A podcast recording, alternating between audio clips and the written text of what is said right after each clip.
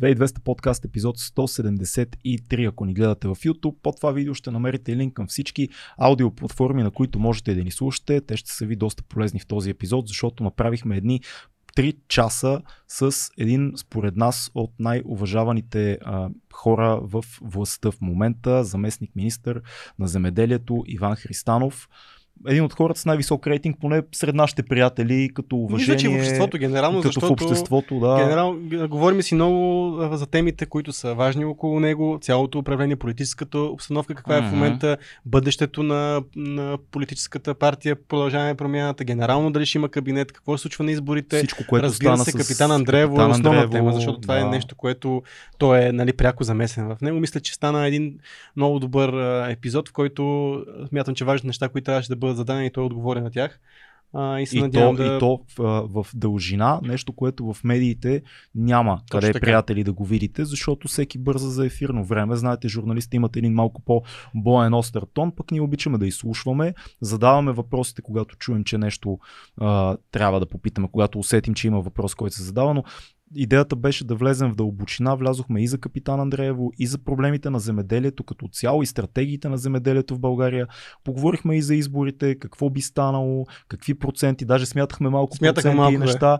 Това пак математика. са хип, хипотетични Без, неща, но а, много, много ни хареса Иван, а, заместник министъра, много открит, много така естествен. И, и препоръчвам да си изгледа този подкаст или си изслуша до края, защото там пък има много хубаво формулиране на неговите морални ценности, защо се занимава с политика, каква е целта генерално на политиката. Страхотен финал направихме, да, защото говорихме и за вяра, говорихме и за природа, говорихме и за семейство и, и едни много сериозни а, както каза Цецо, морални кодекси и морални устои има в този човек, които аз не знаех, че са там mm. и не съм чувал да говори за тях, а те според мен са много важни за всички, които се занимават с българска политика. Точно така. Генерално. А ако искате да гледате всичките наши записи на живо и да задавате въпроси по време на, по време на записите, може да станете наш Patreon, като цъкнете линка в Patreon, поделите така скромно месечно дарение за нас. Това е много важно, защото оставаме независими, може да каниме а, гостите, които искаме и да нямаме така ангажимент към някакви, спорни... някакви горни хора, някакви хора нагоре. да, и спорни спонсори. И спорни спонсори. Всъщност патреоните са хората, които, на които дължим Точно така. свободата си. И спонсорите, които имаме, са хора, които са наши приятели, много вярваме в тяхната кауза, като Те нашите приятели от, като нашите приятели, това казах кауза, да. като нашите приятели от Йод по SMS Bump, които продължават а, с а, тяхното разширяване на екипа, което означава, че вие може да погледнете какви отворени позиции има. Също с рекламата е, че а, търсим хора за работа, за работа. Да работят хора. Едни, да едни, едни пари са там, идете да ги свършим, вземете. Да свършим нещо да. тук. За, за Йод по SMS Bump няма какво да кажем, освен че вече всички може би знаете, те занимават с SMS маркетинг, много големи компании се доверят на тяхната услуга и е може да бъдете част от този процес. А, няма какво повече да кажа. Мисля, че а, така, този анонс е достатъчно, защото има 3 часа епизод след това. Да. И може да започнем сега. Сега, сега. сега. И наживо сме за нашите патреони да. с заместник министъра на замеделието Иван Христанов, един човек, който е в политиката в момента, но не е политик. Но и е политик. искаме да, твоето разрешение да си говорим на ти, да. защото, се, защото ние те чувстваме като близък до наш човек, пък и аз лично като планинар също те чувствам като близък човек и съм гледал много твои неща и преди това. Така че много ти благодаря, че си тук при нас на гости в един независим подкаст да, да. говорим за неща, които са важни за обществото. И доста е интересно все пак, че а, така, много сме благодарни, че успя да намериш време да дойдеш. Преди, виж колко е интересно, ние сме преди а, големите медии в момента да. с всички вчерашни събития, но достигнем и, и до там. Как си? Изглеждаш уморен, натоварен. Добре съм, всъщност. Борим се, mm. вършим си работата. Доказваме, че човек като има желание всичко е възможно mm. и че те 10-12 години са били нескончаеми оправдания. Mm. Разбира се, плащаме си и личната цена, то, си, е, то е видно по лицата на всички. И на Кирил, и на Асен, на Андрей, на Никола. Мога да ги изброя, нали, но няма смисъл. Но в края на краищата държавата върви добре. Минаваме през кризите като е, ледоразбивач през ледници mm. и е, сме изпълнени с оптимизъм. Може и да не се случи с този мандат, може да се наложи да ходим на избори. Не е най-хубавия сценарий, но сме оптимисти. Добре, големия въпрос, който имаше и много от предварителните въпроси на нашите Patreon е виси във въздуха идеята, че е възможна предизборна коалиция между ДБ и продължаваме промяната. Има ли такива разговори, има ли такива изобщо тази идея витае ли при вас? Тази идея в момента е главно на медийно ниво. Mm-hmm. Ние практически нямаме време дори да я обсъждаме, тъй като а, времето, което има в денонощието и интензитета на събитията от последните седмици, не позволява дори да я докоснем. Нека да видим какво ще стане с трите мандата и когато с тая сага приключи, можем вече да говорим и с колегите от ДБ, като идеологически най-близки. Да, звучи най-логично, между другото. Ами не е толкова логично. Те доста хора се упражняваха в това отношение. А, защо? Защото в края на краища той е въпрос и малко на предизборна математика и въпроси на, на отношения към а, политиката. Идеологическата математика е лесна за разбиране. Да. Тя трябва да отговори на един въпрос сам. Заедно ще имаме повече гласове, отколкото по-отделно. Ли? Uh-huh. Ако заедно имаме повече гласове, тогава изобщо а, имаме предпоставка да говорим. Идеологическия въпрос е далеч по-сложен. Ако обърнете внимание, а, всички досегашни политически формации а, излизат с идеология. Градска десница, крайни десни, крайни леви, а, граждани за европейски, какво ли беше там, забравих вече. Да. Европейско нещо си. А, и се поставят едни идеологически наративи mm.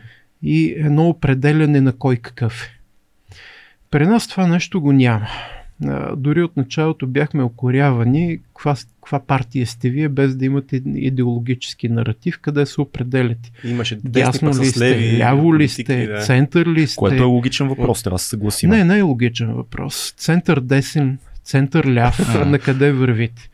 Логичният въпрос е до толкова доколкото а, някой има потребности да клишира Uh-huh.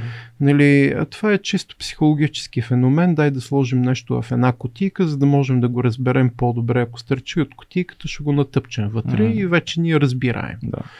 И сега това не е точно така, защото по отношение на, защото ние не се придържаме тясно към а, такива идеологически наративи, защото всъщност повечето от нас са предприемачи. Много е трудно да накараш един предприемач да бъде ляв. Mm. Много е трудно в края на краища ние сме с по 10, 20, 30 години опит mm. в, в предприемаческите среди. Някои от тях сме правили доста голям бизнес. Знаем какво е да направиш бизнес с 1000, 2000, 4000 души. От нулата. В същото време обаче имаме доста леви, а, как да го дефинираме, уклони. Mm-hmm. А, и точно това е нещо, което обърква всички. Абе защо хем сте десни, хем сте предприемачи, хем имате леви уклони? И причината е, че а, там трябва да се погледне едно много фундаментално, пак ще използвам тая дума, а, явление. Колко е богата една държава? Сега една фирма може да бъде много богата. Може да струва 1 милиард, 2 милиарда, 3 милиарда. А, но когато става въпрос за държава, държавата има слоеве, които не са предприемачески. Това са пенсионери. Това са хора, на които съдбата по една или друга е причина е обърнала гръб. Не можем да излезем и да кажем този е беден, защото е мързелив. В много случаи няма нищо общо с мързел. Понякога просто нямаш късмет. И а, има хора, които не са, са родили с късмет още от как се вика, ден първи, с някакви а, увреждания или нещо подобно, те нямат този старт, който имаме всички така е. останали. И, и когато ние трябва да се погрижим за тези хора, щем не щем, а, го правим през бюджет. То няма друг инструмент. Ще ви припомня само преди две години какво беше. А, значи аз не можех да си влеза в Фейсбука, без да видя поне три призива на ден да се даряват пари за да, деца, абсолютно. които да. имат нужда от училище. И то даряваш, даряваш, даряваш, ама то без не да можеш да заместиш държавата. Това, това е огромен отношение. проблем на мисленето ни в България като цяло, че нали, инициативите да са страхотно нещо, да. но не е това. Това трябва да е Б план, не А план. Именно, да, да. Тези, този тип кампании, то после се видя, че някои от тях дават и възможност за изграждане на нездрави практики с а, а, отклоняване на този обществен ресурс, дарителски ресурс. А, измами дарителски. И кариерно развитие. Да. да. И кариерно развитие. и в край на краищата това е функция на държавата, защото една държава и ние, България, никога няма да бъдем по-богати от това как се чувстват, как живеят, съществуват най-ощетените поради една или друга причина да, точно така. прослойки на българското общество. И няма значение, а, и, имаше един, един пример преди време, а, нали, ти може да имаш Rolls Royce, ама най-накрая пътища ти все толкова разбити, колкото и на другите. О, да. Тоест тази обща писта, която определя колко добре ние се развиваме като, държавата, като държава, е начина по който социума всички ние с желание подпомагаме през данъците си хората, които по една или друга причина държава, не държавата, съдбата се е отнесла а, несправедливо към тях. Една или друга причина те са изпаднали от борда и се дават някъде отстрани. Това е. Няма друга обща писта. Всичко останало след, това, как се чувства бизнеса и така, това са вече колите по тая писта. Те се състезават там. Състезанието вече е на тема кой е по-по-най, кой има най-добрия екип, кой има най-добрия пазар, кой има най-добрия нюх. Друга игра е. Изцяло. Друга игра е, да, но да. като ние не застелем нали, тая писта с добър асфалт, наистина пенсионерите, социално слабите и прочие да, да могат да се осигурят справедливо да могат да минат поне границата на бедността, ние просто седим и си говорим глупости. Това, това е супер, абсолютно сме на едно мнение, но критиката, която идва от дясно най-често и покрай наши приятели, които се занимават с бизнес и като цяло по десните среди е, че а, заемите, които държавата взима за да направи реформите в социалния сектор, по-късно ще ни излязат през носа и то най-вероятно точно на десните хора. Чувал си Няколко тези критики. пъти го обяснявахме, че когато се взимат заеми, те се взимат главно за инфраструктурни проекти, mm. не се вземат за, социалните.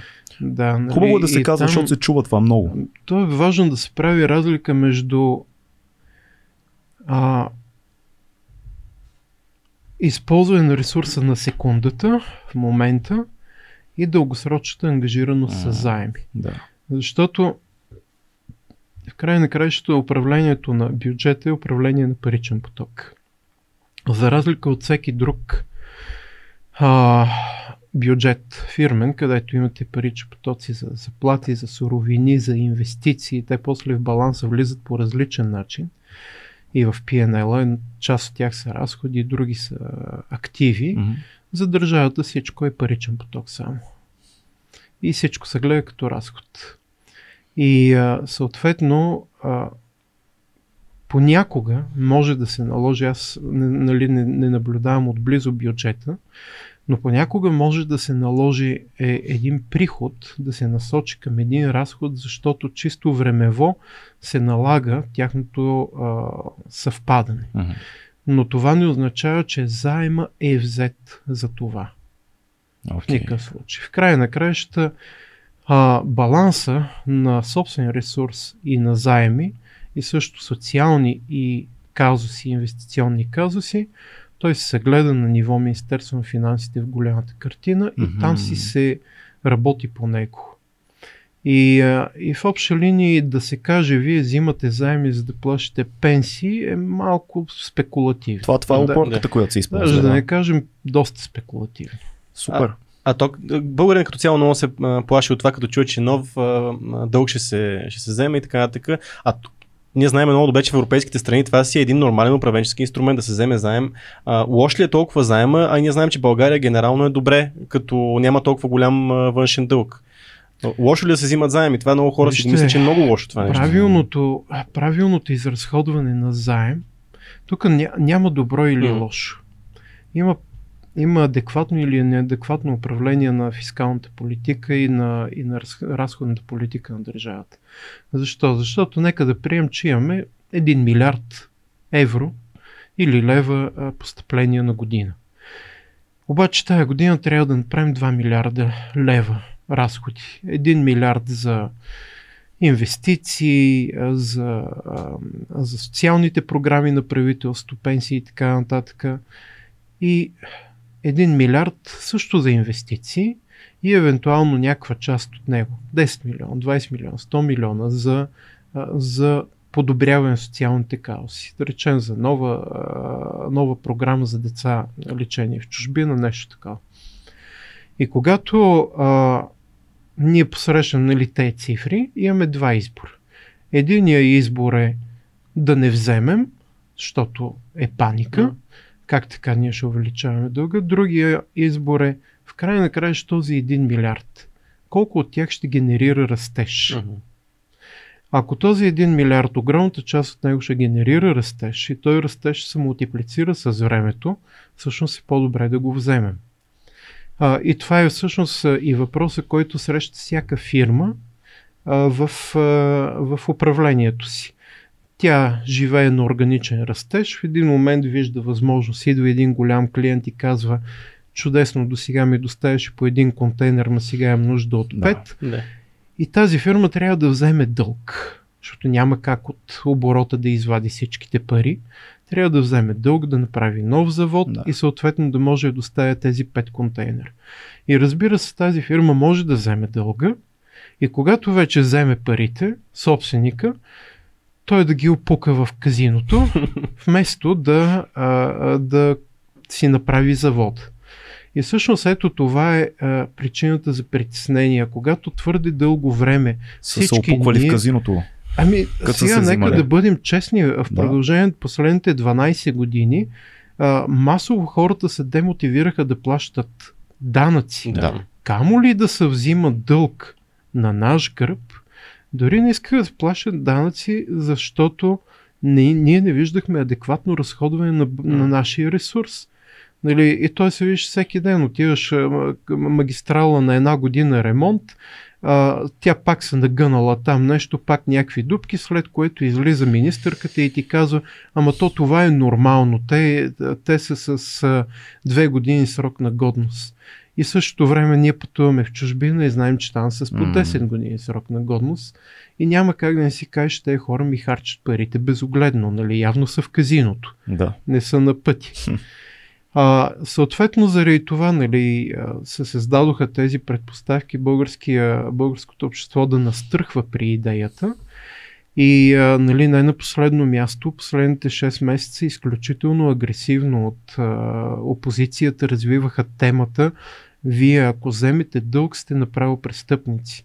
Те много добре знаят, техните економисти, че взимането на дълг и неговото инвестиционно разходване – генерира растеж. Много добре го знаят.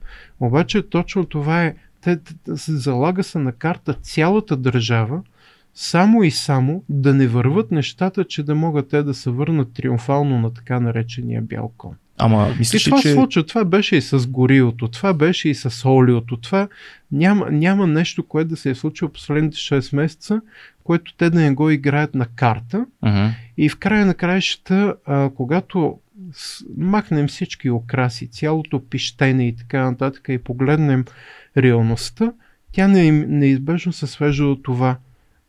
Опозицията е готова да постави интересите на българския народ на карта, само и само да създава напрежение и изкуствени кризи. Като казваш опозицията, имаш предвид ГЕРБ най-вече като политическа Те сила. Те са най-вокални. Или... Да. И да си завърша мисълта. Mm-hmm. Ако не го разбират, по-добре тогава да, да, да, да не ходят по телевизия, защото ако толкова базови фундаментални концепции на някои не са му ясни, тогава изобщо няма място нито в частния бизнес, нито в политиката, нито в държавното управление.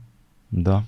А, въпросът ми беше, мислиш ли, че наистина в момента искат да се завърнат на Бялком или има някаква друга стратегия на протакане на нещата, завъртане на още едни изборите и нататък? Това е много, много пластов въпрос. Има, mm. има две основни сили. Искат и не искат. Никой не иска в момента да mm-hmm. управлява. Да. Това е да. съвсем. Сега, ако погледнем последните 12 години, а, имаше огромно количество скандали, те си ги произвеждаха сами. Просто се върнете от април 2020 назад. Хората не излязоха на площада, защото имаше Украина, защото да. имаше продоволствена несигурност, защото имаше инфлация, причинена от глобалните събития. Ние не си я произвеждаме да. сами. Какво ли не. Хората на хората, които излязоха и които после дадоха вода си за продължаваме промяната, те го направиха, защото им писна от некомпетентно управление, което всеки месец произвеждаше някакъв колосален скандал. И съответно почнаха да, да наливат пари в медиите, за да, да го угасат. Ние живеем в времена, които а, те са наистина тежки. А, при нас всеки ден звънят хора и казват, можем ли да вкараме един кораб с торове от Русия. Ми, не знам, чакай да проверя. и съответно, това са едни е, дреболи, те могат да изглеждат много битови, ама дайте си мети, един кораб Тор не е... Не е дреболия. Не е дреболия. Mm-hmm. Проверяваме, еми, ето, изпращам им а, тарифата, изпращам им а, промените, които са направени заради санкциите срещу Русия. Отговора го получават. На другия ден ти звъни някой и ти казва, ма ще изкупувате ли зърно? Ми не човек, обявихме го вече, новата реколта излезе. Това беше програма, която имаше съвсем различни цели, отпадна необходимостта, изобщо нямаме намерение да го правим. След което ти звънят други хора и казват, ама виж какво става с цените на пшеницата цените на пшеницата падат. Това беше абсолютно логично. Ама да имате ли проблем според тебе с комуникацията на нещата, които правите? Защото очевидно а, дори за 6 месеца се видя, че ходовете, които предприема правителството, никак не са лоши на фона на целия свят и на всичко, което се случва. Но като че ли тази информация, кое защо се прави и какво се прави, не стига до хората? Нека да се върнем този въпрос след малко. Okay, защото време имахме имаме. един друг въпрос. Да. Въпросът е а, на някой управлява, управлява ли му се в момента? Mm-hmm. Отговор е по-скоро не. Защото ситуацията е наистина доста тежка. Тя, тя поставя пред изпитание дори най-добрите.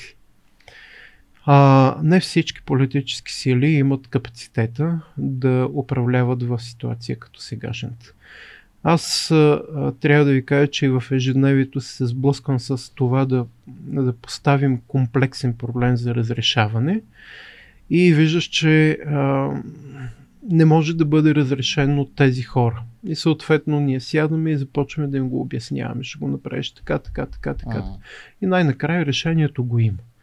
А, но когато става въпрос за цяла политическа сила или за няколко политически сили, които са окупали там в а, нещо наречено опозиция, а, и се поставим на тяхно място, честно казано не е момент. От друга страна обаче има и сили, които ги принуждават да им се наложи да върнат някакъв контрол върху а, изпълнителната власт. В законодателната е видно, че го направих. И това е борбата с корупцията. Защото а, темата, която стана особено а, така а, болезнена за обществото, какво става на тая граница? Как се е случило изобщо? Кой го е допуснал? А, какъв е ефекта за нас като граждани? А, това е просто една част от пъзела. Аз а, знам, че при колегите и в транспорта, виждате, Събев е брутален. Той някой като не става му реже позицията. Да. да не кажа нали, нещо по метафорично. Художествено. и се приключва. Да. Но, но такива неща има навсякъде. И в културата, и в инфраструктурата, и в спорта. Ама, и в енергетиката. Все пак това, което стана на капитан Андреево, според много хора, а защо не и според мен до някаква степен, стана една от причините за падането на правителството и за излизане това е сигурно. на има такъв народ от коалицията. Тоест Виж... това някакъв много сериозен нерв беше засегнат. Ти не разбрали, че Македония е причина. А, Македония ли? Не си разбрал. Не Аз пак не съм разбрал. Да, пак не си разбрал. Република Северна Македония. Да, да, да, да, да, да бъдем коректни. А, така, значи там нещата наистина а, настъпахме нерви, дето на тях си им доста оголени. А, дори когато го погледнете от тече поглед е ясно, че няма как цялата тази инфраструктура от корупционни зависимости, която покрива политически партии, след което едни конкретни сиво-кафеви медии, след което изпълнителната власт, а, органите, правораздавателните органи и най-накрая имаме един слой откровенно криминален. Mm. А, няма как това да е ставало без благословия на най-високо ниво. Не може държавата да ти е толкова пробита. Престъпността и изпълнителната власт толкова да са се обвързали една с друга и ти да не си разбрал. Ама аз си бях там в двореца, а, дори и последната хипотеза, която я видях от ГЕРБ, ние не знаехме. Нали? То беше mm. миналата или по-миналата седмица mm-hmm, в някакъв mm-hmm. прес-клипинг го видях. Нали? В общи линии позицията тяхната е тази. Бе, това не е възможно. А то никой, никой явно не знае какво се случва е да, нали, това никой да не е знае. Да. Даже обратното. Тук, за, за да може нали, това а, разяждане да стане на толкова, на толкова дълбоко ниво, толкова всеобхватно да, да бъде, очевидно е, че то трябва да има и благословие. И това ни връща малко и към Солженицин. А. Ако погледнете архипелаг Голак, Любима три книга тона, наша, да. да, значи в първия том се развива момента, в който комунистическата, т.е. болшевишката власт mm. влиза в, в, в своите изпълнителни функции, mm-hmm. започват да правят лагерите и се оказва, че криминалните лица са привилегировани, а политическите лица, които те вече са заклеймени като лошите, са низвергнати много интересно. По член Новата... 58 ли беше там? Да, 50, 53 или 53 58. 58 да. Значи, а, и става така, че новата а, болшевишка доктрина използва криминалните, за да мачка своите политически опоненти. И в лагера реално правилата се определят от криминалните, които са близо до да. надзирателите. И, то, и, и, и, и ние като го погледнем, да. то в момента е абсолютно също. Нас ни заплашват, а, медиите ни мачкат, не говоря за медиите като цяло, а ни конкретно сиво-кафеви медии, те много ясно са си откроени. От едно десетилетие беше измислени термина медийни бухалки. Да. А, в същото време, когато трябва да се действа, прокуратурата бездейства, някакви странни ходове, сега Лена ще я разследваме, следовет няма да я разследваме, а същото време ние изкарваме информация с тонове, Его, дори едно такова базово нещо. Виждаме, че а, тоновете, които ние връщаме на границата заради завишени количества пестициди, са в пъти повече, отколкото когато е бил частния оператор и, и БАБХ е действало като всичко друго, но не е истински контролен орган. Mm. Там в момента ние имаме поне едно 30-50 души, които трябва да бъдат отстранени веднага веднага те са дълбоко сраснати с тези други структури. Там имаме и прословутия геол, имаме инсинераторите, имаме и ваксините, а, намерихме обвързаности в напоителни системи и това се, те нямат отношение към бабаха, между другото. Mm-hmm. Това са същите а, лица седат зад кулисно, които просто искат си точат обществен ресурс с а, едни такива завъртяни схеми. На единия му направена по документацията по единия начин, другия по другия, но най-накрая си тече обществен ресурс как, как, от лейката страшна Как сила. работи схемата? Дай да, да го обясним. аз ще ви го кажа и това, но, конкретно но тук се въпросът е, че там и до ден днешен тези, тези лица ги има.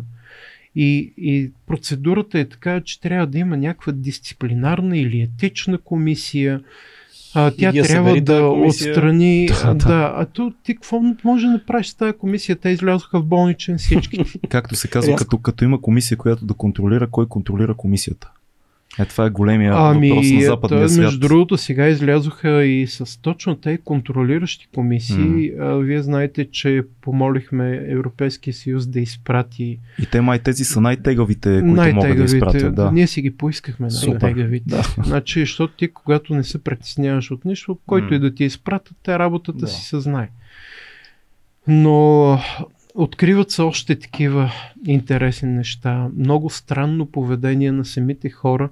Говорим за в този момент на границата пред инспектора. Вчера те изпратиха някакви, а, въпросната фирма пък изпрати някакви юристи. Ма ни в клин, ни в ръкав. Ма те не са част от контрола. На границата тяхната лаборатория е построена незаконно. Ние сме изпратили писма към агенция Митници, гранична полиция, ГДБОП и им казваме, печове, тая лаборатория тук изобщо никога не е трябвало да има. Вие си имате наредба. Прочетете си наредбата. Казва наредба за граничните контролно-пропускателни пунктове. Член 34 казва какво може и какво не може на границата. Лабораторна дейност на границата без изрича съгласователна процедура на агенция, митници и гранична полиция е невъзможно. Такава процедура няма. Аз изрично проверих. Аз мисля, че Никога не е няма, правен. няма човек в България в момента, който да, мисля, мислещ А. човек, който да не е наясно. Мислещ човек, така да кажем. Само да ви кажа. И те отидоха тези а, двама юристи Мгм. по неизвестна каква причина. Какво ще правят с инспекторката там, която е спратена от комисията, напълно неизвестно. И се казва, инспекторката, моля ви се, напуснете а, района на пункта. Те не слушат. Нашите колеги ги молят. Най-накрая се наложи а, гранична полиция да се намеси, за да ги отстранат от зоната. И, и, и това е много интересно. Тази арогантност, която виждаме при катастрофата на Черни връх. Мгм.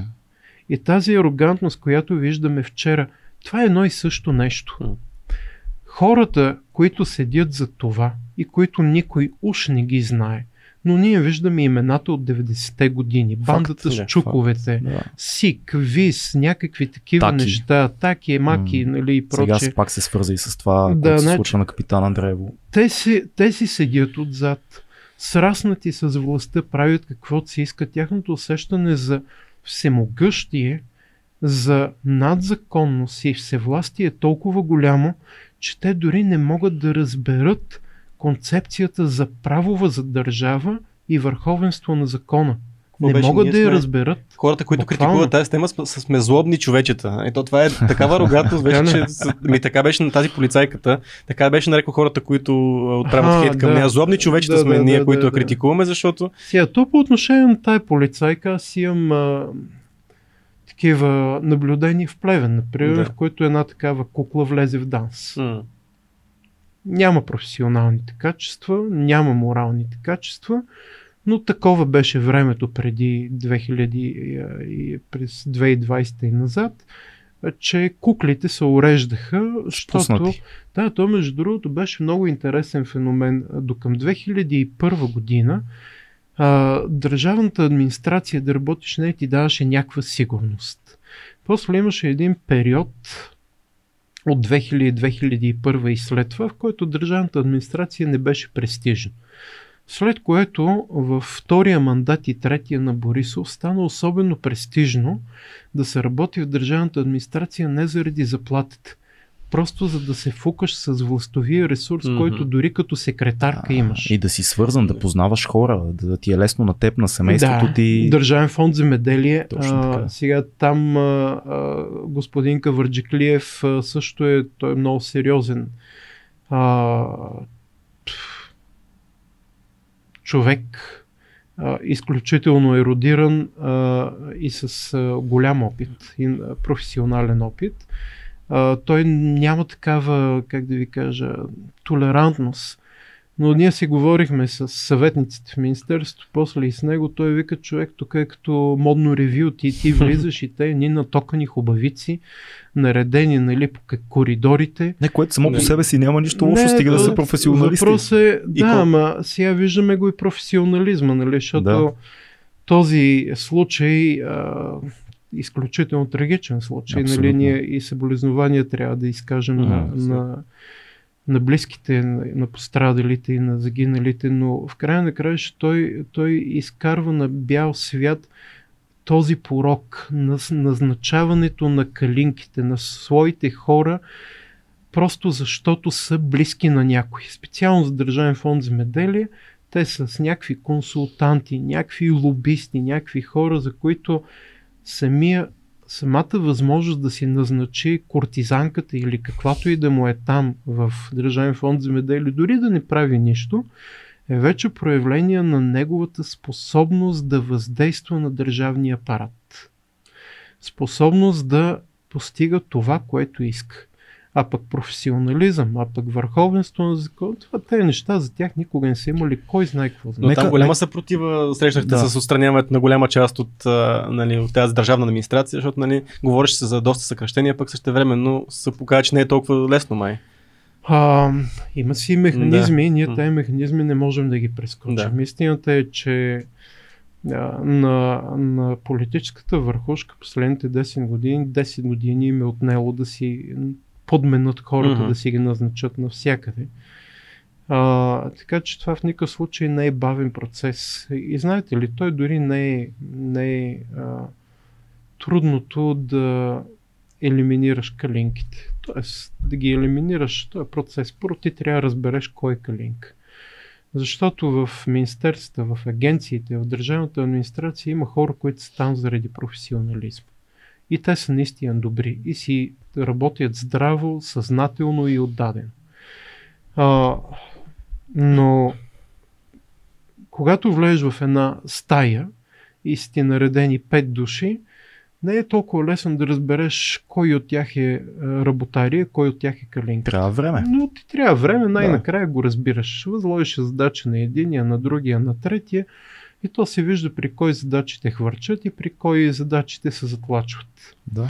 Дори и тогава нали, не е чак толкова леш, защото калинките си свикнали да си прехвърлят задачите на другите. Нали. Те са мравчици, не са калинките. да, да, да. И трябва нали, точно идентифицираш, когато получиш този резултат, кой точно е застанал зад него. Име. Трябва ти име. Ние идваме от частния бизнес и сме свикнали, че когато има добро справяне, за това добро справяне има име. И когато има лошо справяне, по същия начин, Пак, отзад да. седи име. Трудно се намира, да знаеш кой. След което се минават тези процедури. И, и най-накрая, когато прием, че калинките са идентифицирани, механизма е а, задействан, идва далеч по-гадния въпрос. Кой? Ще дойде на тяхно място. Ма това е вечният въпрос да, ми последните е там, 10 години. Аз ще ви дам един много добър пример с БАБХ. Mm. Никой не, не може да започне там а, без да се страхува. Това е истината. Хората се страхуват. Хм. Аз имам а, буквално ежедневни обаждания преди 4-5 дни. А, имах едно такова обаждане от лице, няма да уточнявам пола и беше а, плачеше по телефона wow.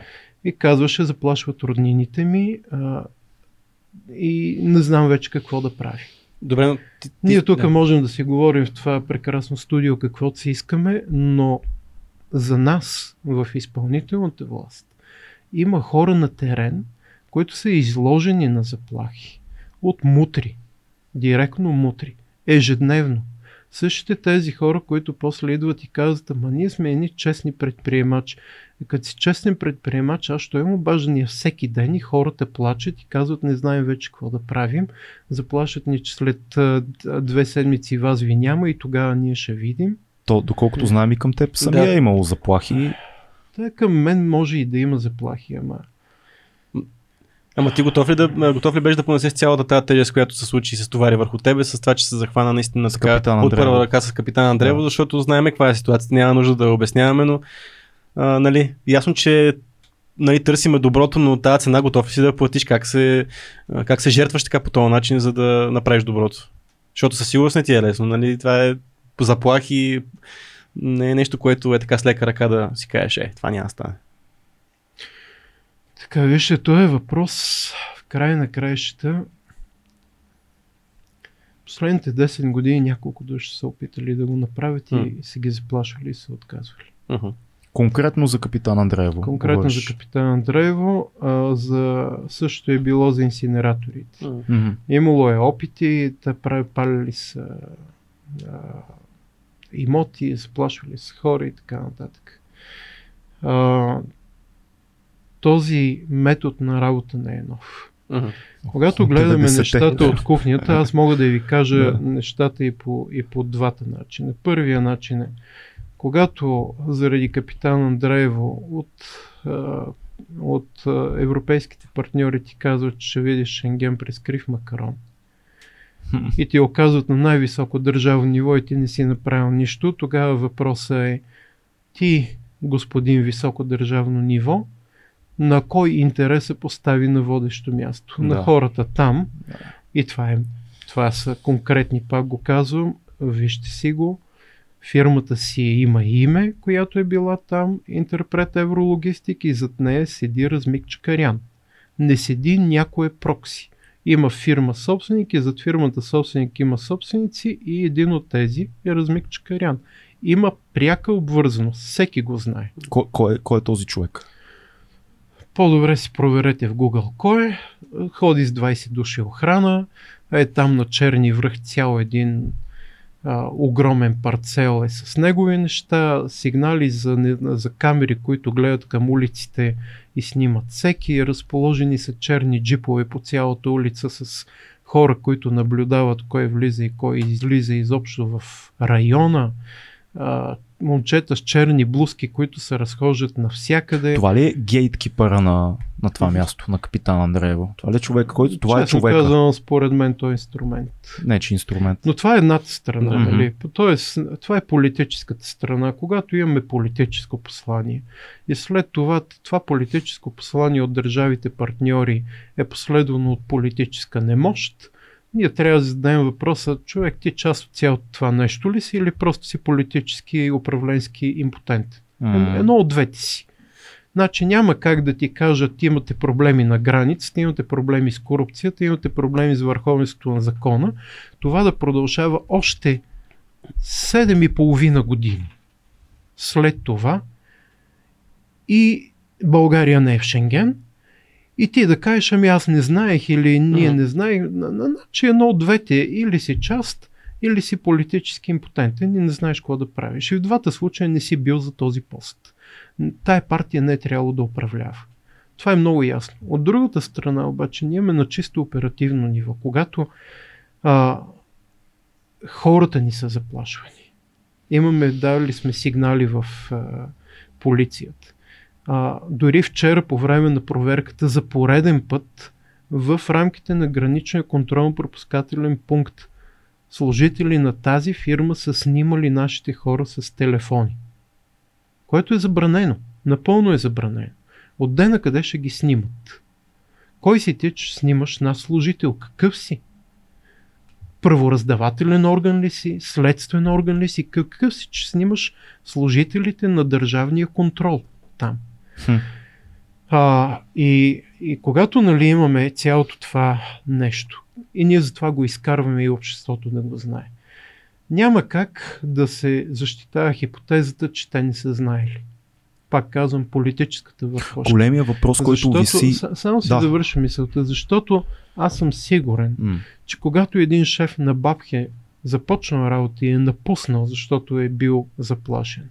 Или когато хора там са опитвали да свършат работа и са били заплашени. Или когато ГД Боб е започнала операция, останала недовършена, висяща средата на нищото и така нататък. Всичко това най-накрая стига до а, висшите етажи на изпълнителната власт и тези сигнали също отдолу нагоре са били игнорирани. Т.е. говорим сигнали по хоризонтално ниво европейски партньори, говорим и сигналите отдолу нагоре.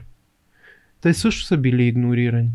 И когато са игнорирани толкова дълго време, остава наистина и до ден днешен с повечето въпроси вече бяха отговорени. Механизмите кой, кога, къде, какво, защо, как. Въпросът е стигат ли тези пари до партийни каси? Това е много голям и много важен въпрос, на който един въпрос е до партийна каса или до партийни каси. Защото за да се случи този нерв, който беше ударен така да отзвучи в тялото и да разпадне дори част от тялото, врата и главата и надолу към торса, тогава някакви много големи сили започват да работят. Тоест това не са пари на една а, партийна каса. Това е конгломерат някакъв, някакви много сериозни пари влизат от капитан Андреево към партии, които са поставили тези механизми там последните 12 години. Има ли доказателства за нещо такова или аз си говоря като една маймунка, като тази Проблема е, тебе, че най-вероятно има, mm-hmm.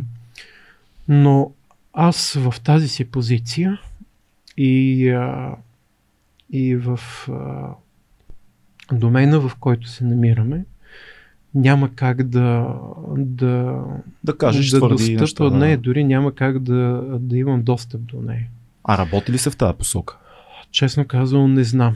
Моята, моята възможност и работа е да подам сигналите и да подам информацията, което ние правим. Оттам нататък е малко като черна котия.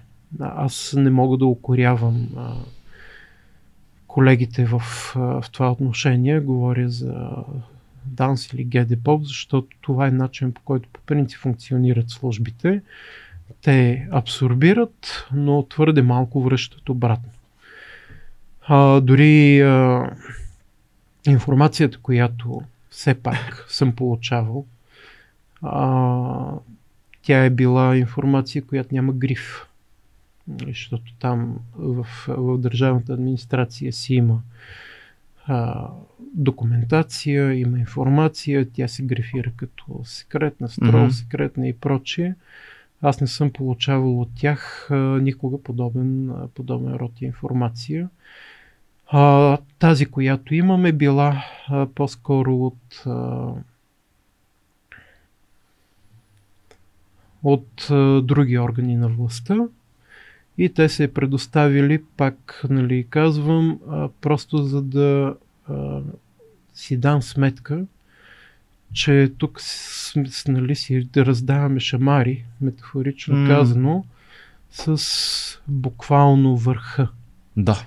Тук не е най-долният слой, като е този юнак на черни връх. Да не е някакви междинни. Това е абсолютният връх на, на този тип зад кулисие в България. За какви пари става дума като преценка? Това, което милиони, милиард, на мен, милиони или милиарди? Да, на мен ми беше дадена информация, че грубо материалният интерес на лицата замесени е драстично по-голям от материалния интерес на самата лаборатория. Повече пари влизат в време. Да. Там подскачаш лабораторията Истината е, че те там десетки милиони деца ги правили от лабораторията, те колко да си платят охраната. Тоест, ага. драстично по-голямо от десетките милиони.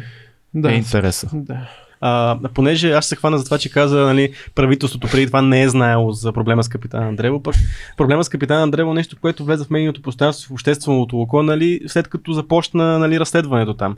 А, това на тебе като човек, който нали, по някакъв начин предполагам, че в бизнеса си му се налагало да минава с а, така хранителни стоки през този пункт. Познато ли беше за тебе преди ти да влезеш в политиката? Не, преди... аз никога не съм. Не си не съм внасял там, никога не съм имал отношения с капитан Андреево, с, с азиатския да. пазар и така нататък. Ти внас от, си внас от Европа си. За мен беше изцяло нова тази. Обаче в момента, в който влезохте в политиката, вече се видя, че има там разни гнили неща, които. Ами, то да ви кажа, а, ние събрахме а, медийните публикации. Mm. Събрахме въпросите, които са задавани от журналисти, от Европейския съюз, от Българския парламент и от граждани и неправителствени организации към БАБХ, също и към Министерството. Ми вие знаете ли, че това са една педия? Една педия разпечатани хартии. И а, това е само за от 2018 до сега. Това са сигнали, един вид. Това са сигнали. Всеки въпрос, когато един народен представител попита какво става с този екарисаж? Какво става с тоя а, гьол? Какво mm-hmm. става с а, фитосанитарния контрол на капитан Андреево? Това е народен представител. За всеки един народен представител седат между 8 и 15 хиляди души. Да. Грубо, зависи на кои избори е било и така нататък. Не може въпроса на народен представител да бъде пренебрегнат, да бъде прият с а, отхвърлен с лека ръка. Когато отговаряш на такъв въпрос, трябва да го направиш със съзнанието, че ти представляваш институцията. С други думи, това не е просто някакъв си въпрос и просто някакъв отговор. Когато народен представител попита бабаха или министерство на която и да е от тези теми, това е народът пита своите представители в изпълнителната власт. Това е институционален разговор между суверен и избраните от суверена. И съответно, това, което ние виждаме в отговорите, ако се задълбаете там в политиката и изобщо фундаменталните трудове от 17 век насам, които говорят за политика и как, как а, избраните представляват народа, ще видите, че създава винаги едно а, един а, изпълнителната власт нерядко има навика да се създава надсуверенно а, да се самовъзприема. Uh-huh. И ние тук го наблюдаваме това явление с страшна сила. А, отговорите са меко казано а, нефелни. Те са толкова лишени от съдържание, толкова лишени от желание да се отговори на въпроса, толкова заобикалят по всякакъв начин въпроса само и само да не му отговорят, че повече не може. В някои от тях има откровенно а, заобикаляне на закона, само и само да не се отговори. В други от тях се отговаря по такъв начин, че да не разбереш нищо. И когато ги събереш всички тези отговори, пробива със страшна сила нежеланието да се хвърли светлина върху въпроса, който е зададен от тези журналисти или от народни представители. И, и всъщност това какво означава, че а, органа, който е избран от суверена да управлява държавата вместо него, е решил, че не дължи този, а, този отговор. Той орган се е възприел за над народа. И аз си спомням преди, понеже и вие ме познавате от планинските години, т.е. знаете, не yeah. познавате, защото се виждаме за първ uh-huh. път, но а, 2015 година бяхме с Тони Петков, много фин бегач, yeah. много добър. Правихме там една 50-ка в а, Искърското дефиле. Беше февруари месец, ако не се лъжа, и Искърското дефиле, понеже то е дефиле, падат камъни по пъти. И а, това беше повод за един много философски а, размисъл тогава. А бягането не, неминуемо ни провокира да разсъждаваме философски, особено на свръхдълги разстояния, но камъните не бяха събрани. И ние с Тони, вместо да си гледаме работата, да си бягаме, започнахме да навсякъде, където стигнем до паднал камък, взимаме го и го изхвърляме долу в искъра, защото от дясната mm. ръка, като бягаш от зверино по посока слоги, дясната ръка, дясната страна с скалите, в ляво искъра. И всъщност това е много интересно. Обществото е, се е справило срещу опасност. Камъни, които могат да спукат гума, да изхвърлят кола, да загинат хора. Съответно, органа, който трябва да почисти камъните, не си е свършил работа. Не знам кой. Апилия, който и да е там, не си е свършил работа, камъните седат там неотстранени. Ние като общество бягаме и съответно имаме много прост избор. Дали да го подминем това и да кажем аз съм си платил държавата да ги отстрани тези камъни или да ги изхвърлим. И съответно ние заемем активна позиция и за тая отсечка от 25 км практически почистихме камъните и обезопасихме трасето за минаващите превозни средства. Но неминуемо сега си съвръщаме към въпроса, защо камъните ни бяха отстранени. Mm-hmm. Ма там са общини. поддръжка на пъти. То, те дори и от табелата, в която вече отговаря кмет, нататък пак имаше а, паднали а, такива скални късове. Защо те не се свършили работа? Ми заради същото усещане за не ми дреме, не ме интересува. Там цял автобус с хора падна в дефилето. Заради също това отношение, това е това отношение е изключително опасно. Ние го виждаме и на капитан Андреево, виждаме го и в тази катастрофа на Черни връх, виждаме го и в катастрофата там на Своге, Искърското дефиле. Най-накрая опира до едно и също нещо. За тези N години, 10-12, държавната тъкан, тъкан се пропи с непокизъм и усещане за ние сме над тези неща, ние не сме длъжни на този народ. Ние сме над всичко. А, защо?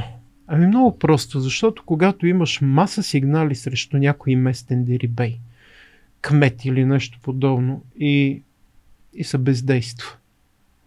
И а, правораздавателните органи бездействат и съдебната власт бездейства и така нататък.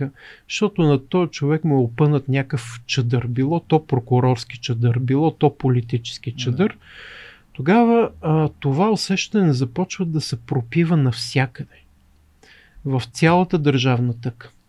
И, и всъщност тогава вече държавата в нейните си органи, това е изпълнителна, законодателна, а, съдебна власт започва да живее с друг график, с друго усещане, с други задачи. И те нямат нищо общо с нас, хората. Нищо общо нямат. Хм. Това са си, а, те си самодостатъчни. А, гледах едно много интересно изявление преди две години ли беше жени, жени Герб Благоевград се бяха изпокарали с господин Борисов, защото те искали да излъчат едни представители, пък той друг. Излезе и в медиите, някакви такива, нали, това си техни вътрешно партийни неща, мен не ме интересуват особено. Mm. Обаче едно изречение тогава се промъкна в медиите. Защо се пречи, беше пак от техните хора, тук при нас в общината всичко е наред, всичко си върви, а, ние нямаме никакви проблеми. А в същото време бизнеса, гражданите се сблъскват с проблеми ежедневно. Гърмат ви скандали с 8 джуджета. Гърмат ви скандали с това, че хора, които трябва да, да получат някаква обществена услуга, държавна услуга, от общината тук на Московска, на Софийска. А, висът в жега 40 градуса навън на улицата, се крият по дървета, не могат да се спазва ни ред, ни нищо и на никой не му пука за това. А, и, и аз си казвам, бе, ние, ние живеем в различни вселени, различни галактики в, в различни а, метавселени. Защо нищо не върви като хората? Защо държавата скача от един скандал в друг, който те си го причиняват сам самички? Няма кой да им го причини, те държаха всичко. И в същото време тая жена казва, ма то всичко е наред. И, и аз се поставих за малко в техния филм, mm-hmm. в тяхната история. Ами сега, ако тази жена поиска някаква нейна фирма да се оправи, штраква пръст. Тя, тя просто звъни където трябва и готово. Да. За нея институцията работи. Ако трябва да се оправи проверката на някой, защото не е удобно за някакви наденици, ало, ваню и прочее, да, да, да. отново едно штракване на пръсти и нещата такова се оправят. Ако някакъв алкохол там нещо се е хлъзнал, пак и трябва да се оправи едно штракване Всичко си работи, никой не пречи значи, на никой. машинката си функционира да. идеално в тяхната вселена. Всичко е на едно штракване на пръсти. И тя няма как да знае, че нещата не работят, защото тя няма бизнес. Тя няма граждански а, потребности. Които когато се сблъска като обикновен човек с държавната машина да види, че изобщо не става. Тя, те се разхождат навсякъде. Ама той има, има и един по-страшен а, левел на това нещо. Човека, който е гражданина с бизнес, който е извън тая среда, си казва и расте цяло едно поколение, което си казва, аз за да ми се получат нещата, трябва да познавам някой от тия. Това е начина да ми Нека се случат сега нещата. да ви кажа много интересно нещо. Трябваше да пътувам в февруари или беше марта, mm. студено. Да. И а, трябваше да се подновяват а, паспортите, моя на съпругата ми и на децата. Не на всички, но на повечето от нас. Ние сме с три деца, петчленно семейство. И се оказа, че трябва да отидем, боже, къде беше? Някъде там към... Към не към Овче купел. Преди това има един квартал, забравихме. Отиваме, ние нареждаме се. Mm-hmm. Ма една голяма опашка. Една поне 30-40 души пред нас и опашката не върви. И аз звънях тогава на, на Калина Костадинова. А, и изпратих съобщение, която е вице-премьер. Mm-hmm. И казах, Кали, моля ти се, виж за какво става въпрос тук. Ние имаме тук остра нужда да ги поправим тези неща. Изпратих същото съобщение и на Бошо. Защото той отговаря за пък електронната част на това нещо. И сега там е интересно. Аз, аз съм замминистър. Мога ли да звънна в МВР насам натам? Разбира се, че мога. Да. Аз със семейството си си изчаках опашката чинно. Цялата. Дойдохме си на реда. Попълнихме си документите от не повече време, защото сме повече души. Приеха ни ги. Всичко си беше наред. Божо не се опитат дори да ми каже, бе, тук да направили нещо или кали, да ме тикнат напред никакво усилие. Ние констатирахме проблема. Боже, си разменихме няколко съобщения. Аз му казах, според мен, ако направиш това и това може да се ускори, давах му конкретни предложения там, виждайки ги на опашка. Това се казва, случва докато си на опашката. Да, докато съм на опашка, той казва всъщност. Поправяш системата, това, докато си в нея. Едното, едното звучи доста интересно и изпълнимо бързо. Да но а, никой от нас не се опита да използва държавната си фигура. А това е толкова странно. Да, Няма да ти повярват да мине отпред и, и някак си да, да, да бъде не част от решението на проблема, ами част от самия проблем. Да забавиш още 30 човека за теб. А, нали, Боже, това да. задължително повдига и въпроса, господин а, там, кой беше за административната реформа, електронно управление mm-hmm. и прочее, забравих му името, който спрягат едни 2 милиарда лева похарчени и, и аз пак ви казвам, то беше и студено между другото. А, докато говорихме с а, това, да, даже няколко души около мен взеха да се озъртат. Видно е, че аз съм от изпълнителната власт, що не се избутах напред, нали? Те виждат, че аз дискутирам проблема с колеги, как можем да оправим въпроса, въпроса не е защо Ама... е така, а защо Той ти защо си тук. Да. Що не си минал напред, а не защо е така. Не, защо си на това гишето, може това да, други... Що, що си тук? Да, що, да, що си тук? Какво правя с там? Да. да. Но... Създаваш ти проблем. Един човек на опашката още. По-добре да си беше минал. и министър. и министър. да, и ти си да. на опашка. Бълък. да. Uh, в интерес на истината, аз самия имам приятели, които са ми казвали, аз ако бях на теб, щях mm. да си уреда това. Да. Uh, аз не знам дали аз не бих си го уредил, ако бях на тебе, защото е, това е губене на време според мен някакво, което ти можеш да свършиш много повече неща, вероятно. Вижте, но, това да е така. Да. Обаче, а, от друга страна, ако ние откъде започнахме този разговор, когато хората призвани, назначени, в моя случай аз не съм назначен, аз минах през Народното събрание, аз първо бях избран, да. след което съвместно с а, политическото ръководство на Министерство и на двете политически сили БСП и продължаваме промяната, взехме решение аз да стана заместник министър в а, това министерство. Но, но ние можем да знаете ли, смъртта, нашата смърт ще бъде в момента, в който ние си позволим да правим тези шорткати. Mm. Едно е да да имаш асистентка. Всеки човек в изпълнителната власт на висока позиция има асистент. Да, абсолютно. Тя ти свързва, организира срещи, през нея минава документация и така нататък. Спестява огромен ресурс.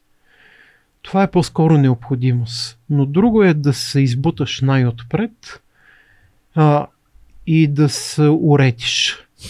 Нашата смърт ще бъде, когато започнем да се уреждаме. Да. И това е нещо, което ние никога не трябва да позволяваме. И не говоря само за себе си, или за Кирил и Асен, и за Клина или Божо. Божо не е, той е коалиционен партньор, да не забравим. Това, това въжи за всички. Когато си част от държавната машина, ти трябва да си държ... живееш като част от гражданското общество. Защото иначе няма как да държиш пръста си на пулса и да знаеш къде са проблемите. Да, да си и, на земята, да не и си в балона. този, да, именно. Да, да. Не трябва много опасно да създаваш балони. Да, това е много мъдро. Аз между другото, Абсолютно. когато някой започне да ми казва, че съм страхотен, а го елиминирам. Имаше един много... Това е така. Имаше един много интересен момент, так му бяхме влезли в министерство и дойде една мадама. Ма мадама. Мадама. Два метра, два метра крака. Да. Мен никой не ме знае. Аз съм нов за администрацията. И тя започна седна срещу мен. Господин замминистър, ние знаем вие колко сте непримирим за корупцията, викам си пре. Да, Айде, е, почна Чакай се. малко. Да. Ние знаем, а, нали аз знам, тя говори от а, свое име, колко а, искате да я преборите, аз имам информация, това, онова. И си викам, добре, бе, това съвпадение ли? Дай ми сигнали. Хубаво, викам, нека да приемем, че всичко е окей. Okay. Според мен това си беше чиста провокация. Mm-hmm. А, те след това продължа. Аз между другото и до ден днешен получавам съобщение от типа на колко съм секси. Mm. Пичо, извиняйте, аз съм 110 кг. Айде сега, да се погледне малко по-сериозно. Властта е секси. Властта е секси, да. да. да. Това сигурно е. Да. Обаче, а, това са едни такива елементарни провокации, които... А това се случва, това е хубаво да го казваш на хората, защото сме го гледали по филмите, там да. западното Не, не, между другото, като... съвсем реално е. Да, това е съвсем реално. Там, като си вътре във филма. Значи опитват се по всякакъв начин да те зарибат. И с мацки, и с младежи, и с... Пробват от всички страни, да, да, да, да, и с хора, които идват и ти дават сигнал, ти го проверяваш, ма той, той де ти дава сигнал, той е толкова пробит от всякъде, че те че като лейка от mm. него. А, наистина е, то е едно безкрайно, ако имаше малко повече време така да му се насладим, то си е шоу даже. А целта каква е на нещо такова? Да ти дадат сигнал, който а, чрез целта него е ще да те вкарат в филм. Ще им да. разчистиш някой техен проблем или ще те вържат не, с тях? Не, не, да те вържат. Да те вържат. Целта е да създават компромати. Когато mm-hmm. някой компрометиран дойде и ти и то се започва, дай да излезем да ти го разкажа по-добре това, онова. Да аз не давам сметка да ми се плаща. За вода даже не давам да ми се плаща сметка. А, дори когато излизаме, предпочитам да не съм сам. Да mm. има поне един свидетел mm. с мен, който знае какво е говорено, какво е казано точно. В това отношение повечето от нас сме изключително параноични. И, и те се опитват точно по този начин да ни вкарат в тези филми. Знаете ли колко хора се държат с секс скандали? Може да Бедна ви е фантазията. Знаете ли колко хора се държат с а, компромати за взети пари? Няма значение колко пари си взел, дали са 2 лева или 20 лева или 2 милиона лева. В момента в който ти получиш парите, прокуратурата ти се изсипва, след което делото ти се слага на трупчета.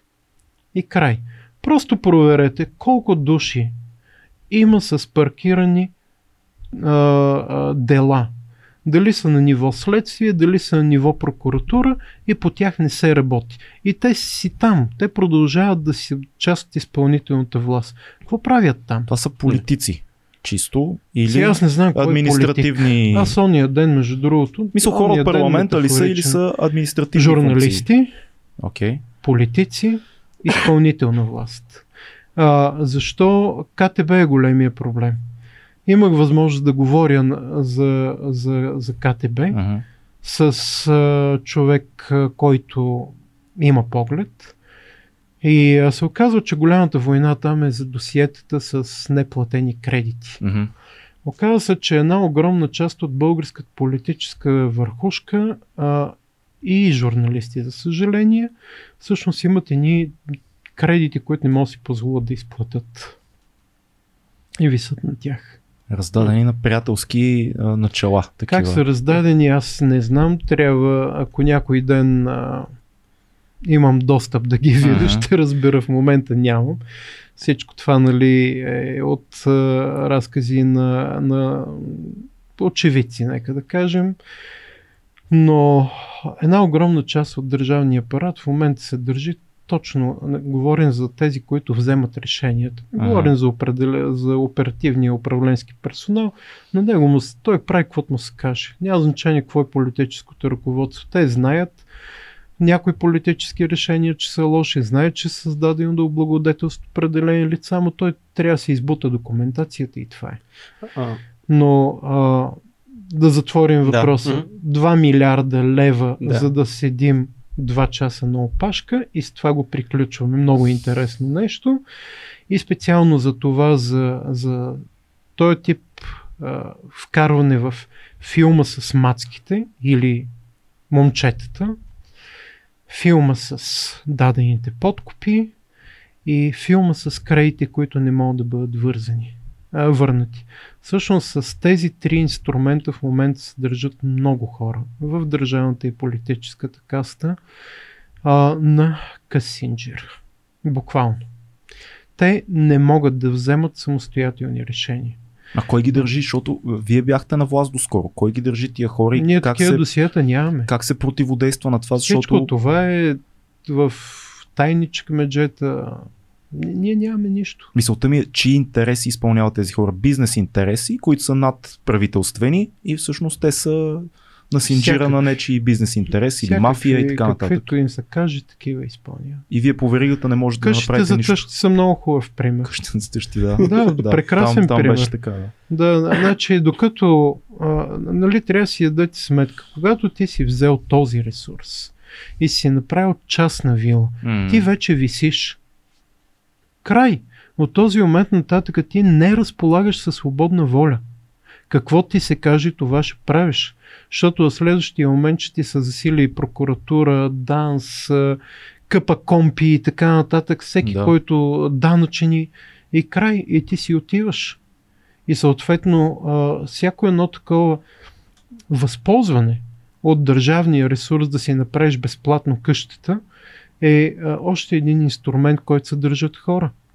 А, когато започнахме в, а, в Министерството, дойде една дама от а, това от а,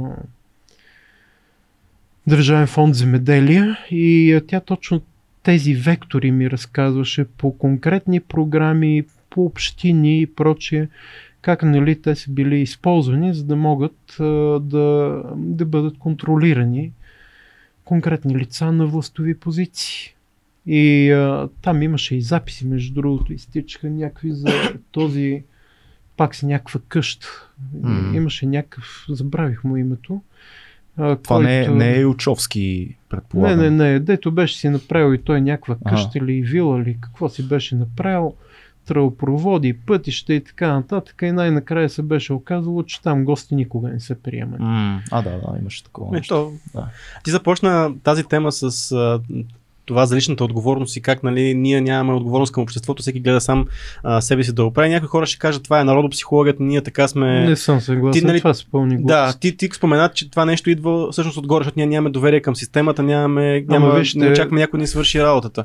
А, но това, което много хора бих казали, да, ма тия хора така се изкачват и стигат в един момент до политическия елит. Управя на себе си, управя на себе си. Как се подменя този политически елит в един момент да не мислиш как да си пробуташ твоята схема, да си направиш твоята къща, да вземеш тук едни милиони, да мислиш за обществото. Нали? Идваме Аз, между другото, имах предложение да си оправя своите къщи и ги отклоних.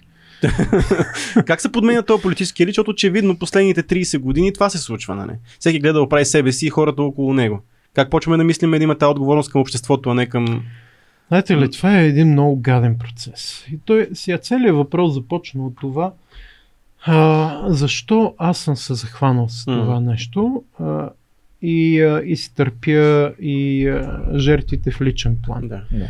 Като, например, че аз а, от, от 22 декември съм почивал една неделя. А от кога съм, да, ония ден, между другото, бях в БНТ на интервю.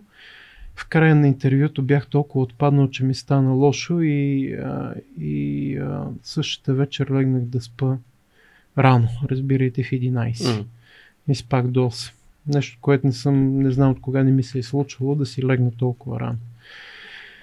Но а, отговора на това е, че всеки от нас, край на краищата, трябва да си дава сметка за тази част в началото, че ние никога няма да бъдем по-добре от хората, които в държавата са най-зле. Да. Не говорим като индивиди, като конкретни социални а, слоеве, обществени слоеве. Ако нашето ухолство е на цената на тези хора. Това е престъпление. Това е първо морално престъпление. Абсолютно. И то после най-вероятно рано или късно минава и като а, състав на наказателния кодекс. Това е абсолютно неизбежно. И всъщност има ли хора, които гледат на нещата по този начин? Бидейки част продължаваме промяната, аз бих казал да. Аз до сега не съм срещнал човек при нас, който да не гледа нещата през тази призма. Може би не всички са способни да го кажат толкова добре. Може би при по-голяма част от тях е на интуитивно ниво. Ето Искрен, примерно, имаше вчера или ония да е една публикация във Фейсбук, която той казва, окей, ако ще се върви на служебно правителство и предсрочни избори, аз съм доволен, че не се поддадох на морални компромиси. И, и това е нещо, което и Кирил говори, Асен говори, и аз говоря, и Дани Лорер. Къде са тези морални компромиси? Защото той е капитан Андреево срещу личния ми мир. Или капитан Андреево срещу това да изкяра някакви пари. Или а, да вземем едно решение срещу друго решение. И най-накрая неизменно стига до това къде всъщност точно е този, този вододел, да цитирам Кирил. Вододела е точно това, което ви казах. Къде обществените интереси имат водеща роля спрямо личните интереси. И работа е там, че ние лични интереси нямаме. Тук дори ние си позволяваме да направим нещо, което смея да твърдя в последните поне 21 години не е правено. И това е личните интереси не като моя личен джоб, а личните интереси като това да остана на власт или да а, оцелеем политически и прочее, защото когато ние взехме тези решения и бяхме атакувани първо ниво а, председател на Народното събрание и след това а, вод между другото, тук ще отворя една скоба към господин президент. Президент е Радев. Ние нямаме отлив на обществено доверие. да. Вота на недоверие беше гласуван от зад колесието, mm. не от обществото. Да. Така че и затварям скобата. А хубаво да се каже. Да. да. Така че, а, иначе общественото доверие спрямо нас се вижда, че върви нагоре. Нагоре. Да. Ени добри а, 5% или колко има в момента да, по всички Да, да доста, доста е сериозно. Да. А, но, а, но само да си завърша мисълта. Uh-huh. Ние тук се сблъскаме с този парадокс. Ако стиснем ръце за едни такива мръсоти, ни остава мандат. Обаче ако откажем да стиснем ръце, мандата пада, обаче оставаме с чиста съвест. И когато аз утре изляза в центъра на Плевен, както беше предната кампания, и си обикалям региона, аз мога да застана на площада и няма да бъда като един бивш а, лидер, който ми дадоха информация, че казал дай да се махаме от тук, че им прибият с камъни. Аз няма да се страхувам от това нещо. Да. И мога да си застана в центъра и да говоря с хората и да им кажа какво сме направили, какво не сме направили, това, което не сме направили, защо не сме го направили и какви ще бъдат следващите стъпки. Аз, бъд, аз съм честен пред себе си, пред семейството си, пред приятелите си, пред вас, ако щете и всички останали. Да. И мога да се пребера с чиста съвест. Това е нещо, което много малко хора се оказва в парламента, че могат да направят. И че много от тези народни представители или политически лидери са способни да излязат само ако бързо се покажат, изкажат си нещата и бързо се приберат някакси, и то само пред аудитория, която им е филтрирана предварително. И без да. право на въпроси също така, защото може да се да. появи някой неудобен въпрос. Да, не е хубаво, хубаво е да, да кажем на, на зрителите и слушателите, защото все пак ни гостува а, министър, че никой не ни е спуснал за въпроси. Да. За министър никой не ни е спуснал въпроси, не сме получавали обаждания от пиар и това може, онова не може. Всъщност гостуването се случи както с всеки друг гост, който идва в подкаста и ние, както знаете, си говорим винаги каквото си мислиме, като ни хрумне, питаме, дори да е малко тъпо, защото сме подкаст. пиарите не знаят, че съм тук, аз се замислих малко. Което го Извиняваме се на пиарите пиарите. се на пиарите. лично си 2200 над пиарите. Над пиарите. Над пиарите. Добре, много хора задават този въпрос. краткосрочно какво се случва всички тези неща, които. Айде да, да хванеме конкретно капитан Андреева, защото да. след седмица, две, три месец, нали, ще имаш тръгнат ни процеси, които ти или всички вие, които няма да, сте, няма да имате контрол на това, което в момента сте започнали. Няма държава. Няма държава. Краткосрочно какво се случва с тези неща, които сте подхванали? Това е много, много хубаво така да го повдигнем. Защо? Защото всъщност капитан Андреево вече е лакмус. Тест. Mm. Който се опита да възстанови капитан Андреево в старата си форма, ще трябва да отговаря на въпроса за обвързаностите си който се опита да възстанови Българска агенция за безопасност на храните да функционира по стария си модус операнди, ще трябва да отговаря на въпроса за обвързаностите си. И няма значение дали това е служебно правителство или редовно правителство. А пред обществото имаш предвид да отговаря или? Пред всички. Да. Пред народни представители, пред обществото, пред всеки. Uh-huh. Защото се дигна много И ако шум, тръгна да. да го прави, Всъщност това е вече заявка, че там искат да си върнат нещата, както uh-huh. си е преди. Има ли как да се Разбира направи се... без да усетим? Има ли механизми, с които да си върнат нещата, да изглежда, че не се прави нищо? Вижте, най-малко а, има начин uh-huh. и със сигурност ще опитат, но няма как да бъде прикрито. Рано или късно някой ще види една фактура, на която пише uh, Intersmart Евро utility mm-hmm. или нещо подобно. Примерно, да. Да, защото те все някакви такива имена си измислят. Имат явно сантимент към подобни. И а, да, винаги между другото много обича да е евро. Евро трябва да е. Да, може би заради Или евроатлантическата ориентация на опозицията. да. Но а, няма как да се прикрие, не и задълго.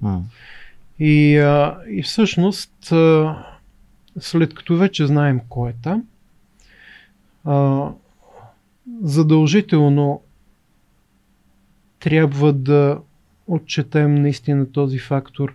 Политическата воля за работа на който иде от тук нататък ще зависи от решимостта му да се бори с този изходни казуси.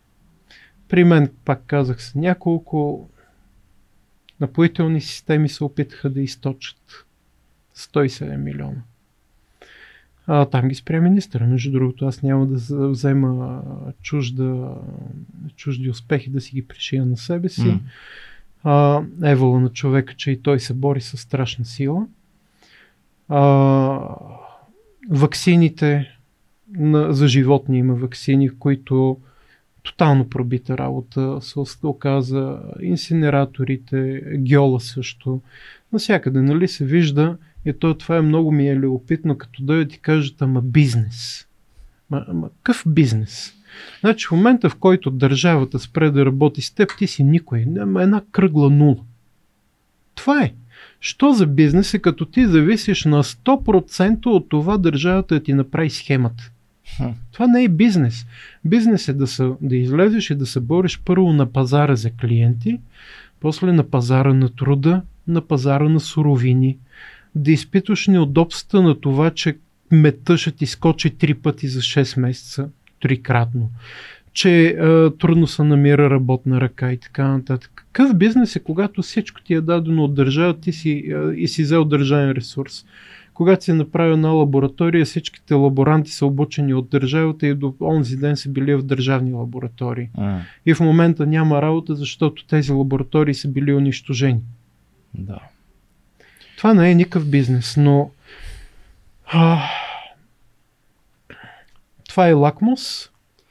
А, най-вероятно ще има служебно правителство. Нека да видим как, какво ще стане Това с притеснява ли? третия мандат. Като, партийна, като партия не, притеснява не ме притеснява, но само да си завърша и мисълта. Това ще бъде много силен лакмус и за служебното правителство. Ако се опитат да дават назаден, ако се опитат да, да вкарат, защото вижте, ще стане политически първо. Uh-huh. Ама те там нищо не са направили. Ама той контрола много добре си беше преди. Ама вижте, там одита показва, че имаме огромни проблеми, само частна фирма може да ги реши. Или ама какво толкова лошо е да има частна фирма и така нататък. Нали? Пак казвам, той ако е за частни фирми, ние трябва да си зададем въпроса, защо пък граничен полиция и агенция митници веднъж не са, под, така, не са подхлузнаха по темата частна фирма и да направите митническия контрол. Частен, че и гранична полиция частна и пей сърце. Супер. Еми, страгия. Сега има, има нали, степени на арогантност, явно mm-hmm. там не може да стигне. Предполагам, между другото, че може и да са опитали.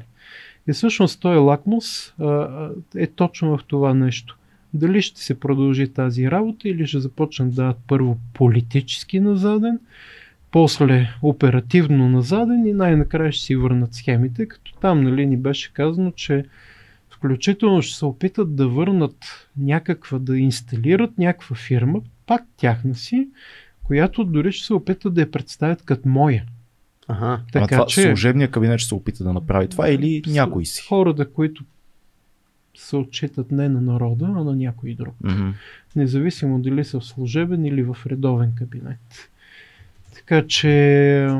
Мен честно да ти кажа, леко ме притеснява този служебен кабинет, даже никак не е леко, защото вече има много така а, доказателства и публични за а, руските интереси на президента и хората около него, дори реакцията му покрай а, така връщането на дипломатите при вас. Това не е ли тревога някаква? Факта, че дори за едно кратко време един служебен президент може много да се намеси в международната ни политика в момента и във всичко, което се случва, а не е време, в което да връщаме назад.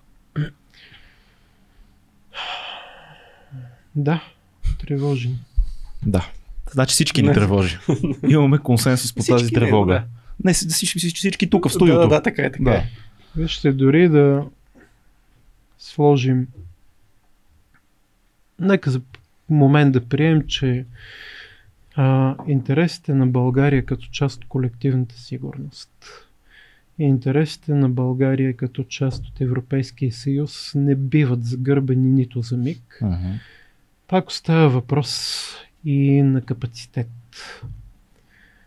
А, много е пресилено да се смята, че един служебен кабинет може да функционира като редовен кабинет. Uh-huh. А, който твърди, че това е възможно, явно изобщо не е наясно с това как функционира държавната машина. И нека ви дам един пример. Служебен кабинет, министр, шеф на агенция, замминистри. Тръгваш да пипаш една схема. Унети се изсипват и ти казват, казват, тази си пипна, аз сме те пречукали. Ти имаш два месеца хоризонт. За два месеца не мога да завършиш работата си. Ще започваш ли изобщо и да си навличаш тези проблеми? Или просто ще кажеш, окей, това да се оправя някой друг, mm. ние ще избутаме и другите неща. Нека ви обърна внимание на предния служебен кабинет uh-huh. с а, двамата министри Василев и Петков. Uh-huh. Ами този служебен кабинет произведе две силни събития. Само две. Два силни наратива. Всичко останало, ако ви кажа, припомнете ми какво направи този служебен кабинет, вие няма да можете. И който и да спрете на улица, няма да може. Той произведе две силни неща. Кирил и Ясен. Mm. Това е. Да, видя, Защо? се, видя се воля, Защо воля за действие в тях. Да. да отидат да. и да си кажат, окей, може са два месеца, може са N месеца, това няма значение. Ние ще се борим. Два месеца и два месеца. Ние ще ги използваме до последния ден. Ние също знаехме, че този кабинет няма да просъществува твърде дълго време в една толкова клатушкаща са коалиция. Но в същото време, аз когато влязох в кабинет си повиках шефовете на дирекции, Селскостопанска академия, агенциите, при мен са едни от най-тежките агенции. Бабаха, градушки, а, горите. Да. Имаме въпрос после за там нещо. Да, и когато ги поканих при мен, им казах едно нещо. Първите ми думи бяха, трябва да си ядете сметка, че аз не знам колко време ще бъда тук. И знам много добре вие какво си мислите, че аз съм за малко. Това на мен не ми пречи. До последния си ден, час и минута, аз ще работя така, все едно, че от това ми зависи живот. Защото това е единствения правилен начин. Няма друг. Всичко останало, когато почнеш да си кажеш, абе той утре е ден, ама аз колко месеца имам, всичко останало е компромис. Но работа е да е там, че служебното правителство изобщо не вярвам, че подеме този тази борба от нас и ще се опита да я продължи или завърши. Именно защото в края на краища тук и не искам да опреквам нито Радев, нито тогава Янев. Най-накрая това са едни хора. И всеки трябва да вземе решение, което не може да му го наложиш. Кирил не може да ми каже поеми риск. Нито Асен. Нито мога да го кажат на някой друг. Всеки най-накрая си ляга сам през нощта, започва да се върти и да си мисли какво следва от тук нататък. И особено когато вие нямате цялата информация, нито българското общество, но когато имаш много информация и знаеш с какъв тип хора си се захванал да се бориш, този въпрос изобщо не е лесен. И аз не мога да обвинявам никой, че се е оплашил. И си е казал, аз напускам и е напуснал. Да. Както се е случило. Да. Защото в края на краща на това на тези хора им виси живота, Семейство... семейството, а, нормалния, нормалното съществуване от тук нататък. Истината е, че аз не знам какво ще стане от тук нататък. Никой не знае. То мога ме причукат някъде. Ще чакат 2, 3, 5 години, най-накрая ще му някой катастрофа ще стане и готово. Може да посегнат на децата ми на жена ми. А, прокуратурата още видяхме и след вчерашното и кога вчера ли беше ония ден. Mm-hmm. Беше, значи прокуратурата продължава да си бъде а, в същите ръце. Да. Всички Висшия знаем, съдебен че съвет, Гешев има много Висшия повече хора. съдебен съвет си направи една пародия на да. изслушване, една пародия на решение. Разигра го, това беше която, ясно. да, най-накрая да. само двама души гласуваха да. по съвест. Което пак Само показва двама. колко е мощно пипалата, колко са мощни. Те пипала се впиват в, в държавната тъкан от над 20 години. Да. И когато някой дойде и каже, ма 6 месеца минаха, какво направихте? Чакай бе, че 20 години са. Що не оправихте България? Аз съм абсолютно сигурен, че, а, че а, не е изобщо нали, невъзможно а, да, да ми се стовари прокуратура. Е така, както сега си бездействат и едно тотално незаинтересованост към това, което ние сме свършили до сега и към обществено здраве и така нататък.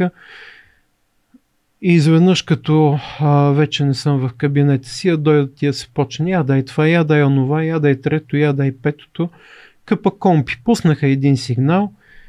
Абе, мамка му, какво правите? Дайте да го затворим този сигнал, нали щяхте да разследвате. Hmm. Че елате, поискайте ми обяснение, повикайте, ма там направете нещо. Или го затворете. И ако сте го затворили, пуснете едно писмо. Нали, господин Христанов, проверихме и партидата, основания за той упрек няма. Нали, затворете го този случай. Що не са го затворили? Защото а, трябва да съдържат хората на късинджир. Да. И един от тези къси синджири са въпросните органи. Големия въпрос, който ме притеснява, като а, български граждани на 35 години, на който му предстои да прави семейство и така нататък, искам държавата да върви в правилната посока. Да кажем, идват изборите, а, дават примерно още колко 5%, които не ви достигаха да изпреварите. Гера решаваме, че продължаваме промяната са първа политическа сила. Пак математиката на мен поне, аз съм слаб по математика, да. на мен не ми излиза какво ще е по-различно от положението, което е сега. Тоест, пак трябва да се сключи някаква коалиция, която е между Продължаваме промяната, БСП, има такъв народ, дали ще влязат, айде да кажем, че влязат няма с малко, да може и да с малко да или няма да влязат, няма но да тези, тези имена, тези гласове ще са на други партии. Може би ще влезе партията на Янев, може би Възраждане ще дигне, ГЕРБ отново ще са много силни, ДПС това е ясно. Тоест схемата като хора и като бройка е горе-долу същата. И, и тук моят въпрос е какво правиме? И до кога? Какво и, правиме? Какво правите? И нашите патреони, между другото, също, като да. се дават въпросите, също неща се притесняват. Много така, хора че... си, си мислиме за това. Да. ДБ очевидно също че са малко нагоре, но, но пак няма как да има правителство а, с повече стабилно 121 гласа без същите играчи. Вие говорите за, предполагам, визирате и социологическото проучване от тази седмица. Еми да, да Вие забелязахте ли колко интересно, че партиите, които бяха добра част от коалицията, може да е имало тук там някоя грешка, някоя глупост, но които като цяло а, се стремяха да работят добре, всъщност бележат ръст. Да. да, абсолютно да. На партията, която се опита да саботира усилията на правителството, буквално да. си замина. Да. да. А сега тук имаме още нещо интересно. Но ще влязат нови играчи на тези места, на които бяха има такъв народ. Тоест тия бройки ще се запълнят най-вероятно с Възраждане и партията на Янев. Това е доста сигурно. А, да, но нека да видим и там как ще протече тая политическа интрига. А, защо? Защото това, което не ви казаха, че а, това изследване е на твърдите ядра. Така. Това, което ви дава 20 там да. колко на вас и, и Сега, 20 на ГЕРБ. Аз, аз ще ви провокирам вас този въпрос. Защо ГЕРБ толкова настоява да се върне хартийната бюлетина? Това, това просто... Е, Този въпрос няма да се задаваме. Въпрос е ясен. Да, ма защо? Те Дайте да намерим те. ДПС и БСП също между другото играе за хартийна бюлетина, което е във вашата, топ, във вашата градинка. Пър, да. Така, да. все пак те са и политическа сила, която е отделна. Така, но, е, да. така е. А, истината е, че те подкрепят, не инициират. Uh-huh. Тук въпросът е кой най-много заинтригуван, най-много а, за желаещ mm-hmm.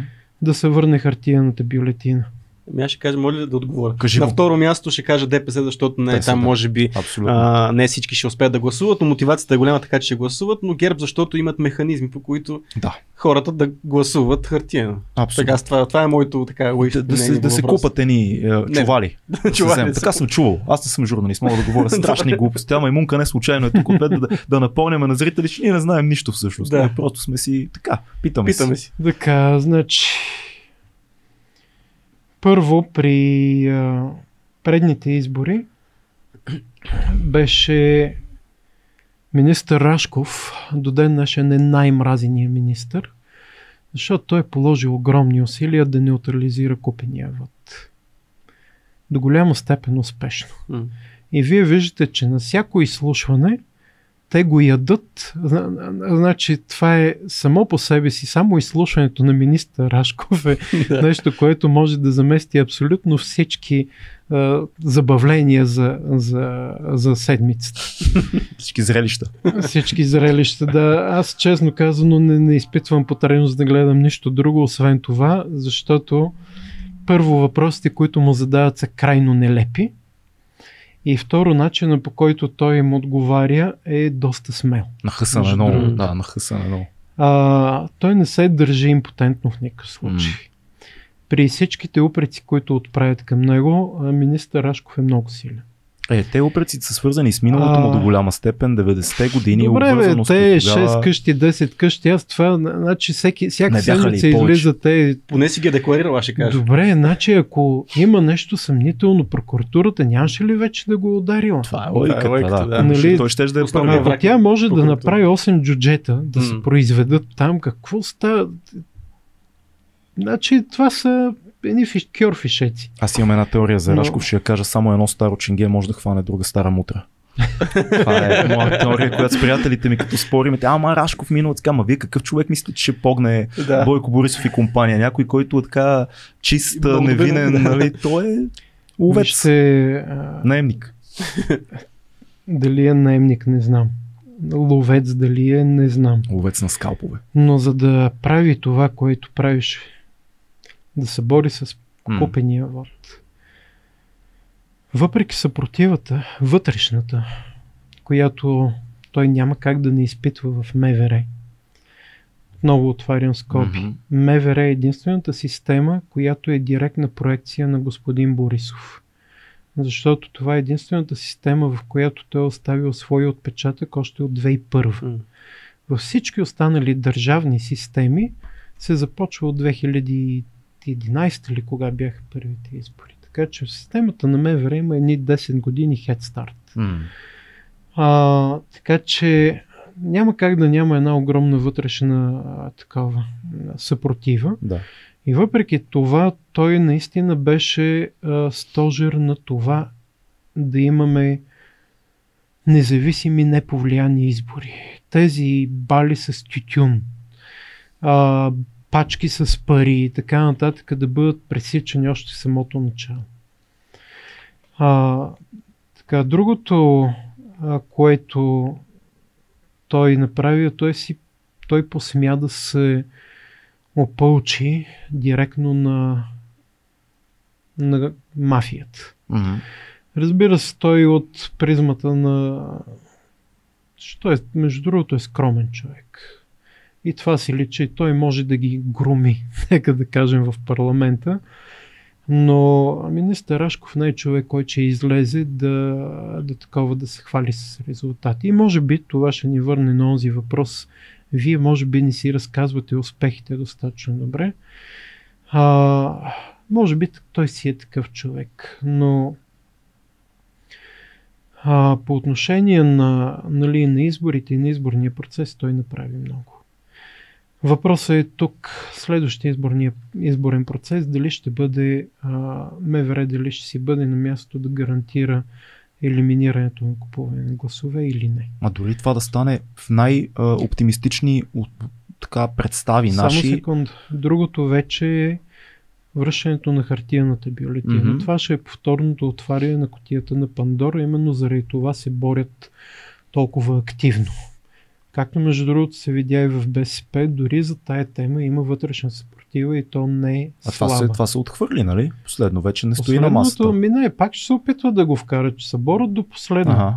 А, защо? Защото картината бюлетина позволява а, въздействие които при машинното гласуване. Да, това е ясно на всички деца нали, над. Няма как да стане. Средната интелигентност си са над 18 години. Но въпросът е, е защо е тези две неща mm-hmm. изведнъж станаха толкова важни? Защо?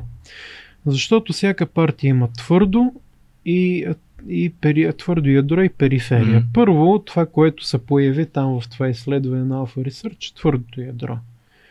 Ние нямаме твърдо ядро самия факт, че ние се появяваме с твърдо ядро там, показва, че ние като политическа сила само за 8 месеца сме успели да се утвърдим в общественото съзнание, не просто като проявление на обществото, защото всяка политическа фирма изразява своите а, на своите избиратели желанията, мечтите, въжделенията. Тоест, ние успяваме да създадем твърдо ядро за един рекордно кратък срок. И това защо е? Защото ви казах в началото, ние не изповядваме политическа доктрина, ние сме прагматици. Okay. Ние не излизаме с ляво, дясно, център и прочее. Ние излизаме и казваме, България може да бъде една прекрасна държава, в която да си горд, че си плащаш данъците, защото с тези данъци се строят болници, децата на България се лекуват както трябва, пенсионерите на България не се борят за насъщни. А това послание не достига извън София. То това е големия Ми, проблем. честно казано, Поне по мои наблюдения. Ще, ще ви оборя Ми, надявам с един се. конкретен Да. пример. И, т.е. няколко конкретни примера, но а, ние не говорим за политическа платформа, за национална платформа. Мгм. Тя можеше да бъде пресечна точка на всички. И си дайте сметка, че когато направихме коалицията, тя всъщност се обедини ляво, дясно, ИТН се обединиха именно защото ние не говорихме езика на езика на другия, на третия, на петия. Ние говорихме на езика на националната платформа. Националният интерес е далеч по-важен от политически интерес. И заради това ние всъщност успяваме да създадем твърдо ядро. И твърдото ни ядро застигна твърдото ядро на една партия с 12-13 годишно съществуване. Окей. Работа е там, че мекото ни ядро е по-голямо. ГЕРБ загубиха своето меко ядро. Ние продължаваме да печелим меко ядро.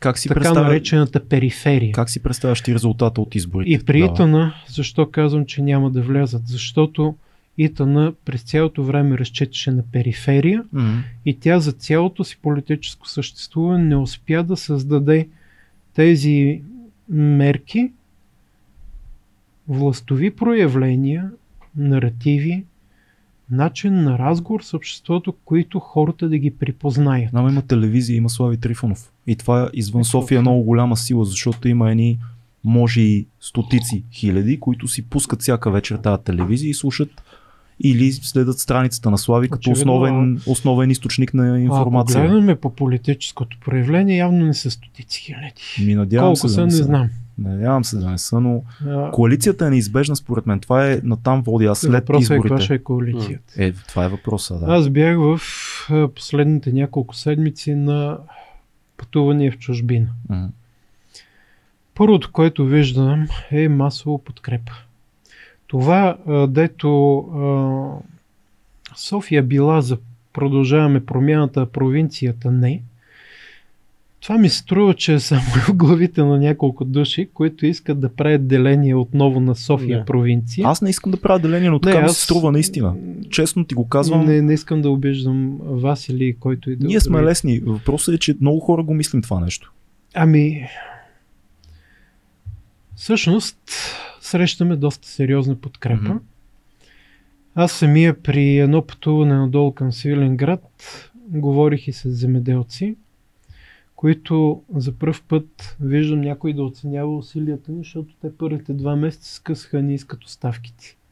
Ние как се вика, още не знаем а, в този шкаф, дето са ми го сложили в кабинета, всяка папка за какво служи, те вече искат оставки. А, бяхме тотално фокусирани върху стратегическия план и плана за възстановяване и устойчивост. Между другото, а, аз до ден днешен не съм обиколил цялото министерство, защото да свърша работа за земеделците ми е по-важно, отколкото да обикалям коридорите на министерството. Но видяхме, че усилията ни всъщност са сериозно оценени. А, получаваме и писма за подкрепа, а, между, а, така напоследък. И а, там кое беше интересното, че няколко души дойдоха, но аз няма да забравя една от тези жени, която дойде и възрастна жена, 55-60 години видима възраст. Не възрастна, а на видима възраст, исках да кажа 55-60 години, която дойде и каза, а, вие трябва да сте християно. Викам, да. Зам министъра, да. Продължаваме промяната, да.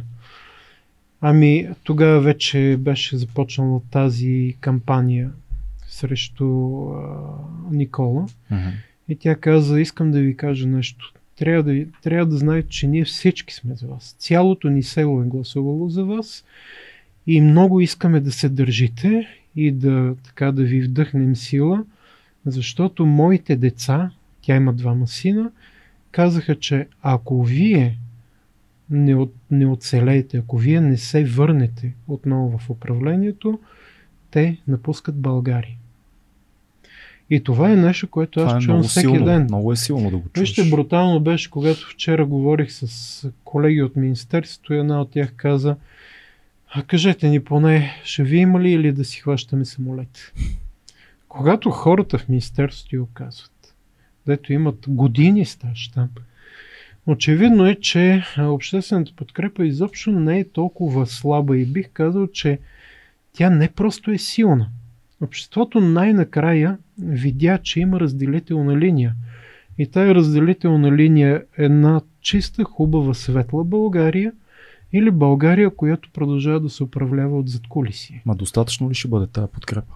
Защото... Аз я виждам навсякъде. Ония ден бяхме с Никола, между другото. Това изобщо аз не съм щастлавен по никакъв начин. Не, не, аз по-скоро съм Никола... притеснен, че Са... ще се окажете в позиция, в която аз при всички, всички добри изобщо. намерения, и аз съм, да, аз съм гласоподавател, айде така да кажем, ще се окажете в една позиция, в която горе-долу са същите играчи. Ще трябва да няма, няма да как да стане с БСП и ДБ и ПП да направят правителство. И по-скоро хората се притесняват от тази въртележка, която да мине пак през два, два, три пъти през избори. Нали? Да. Също това е Добре, колко процента ще имат ГЕРБ?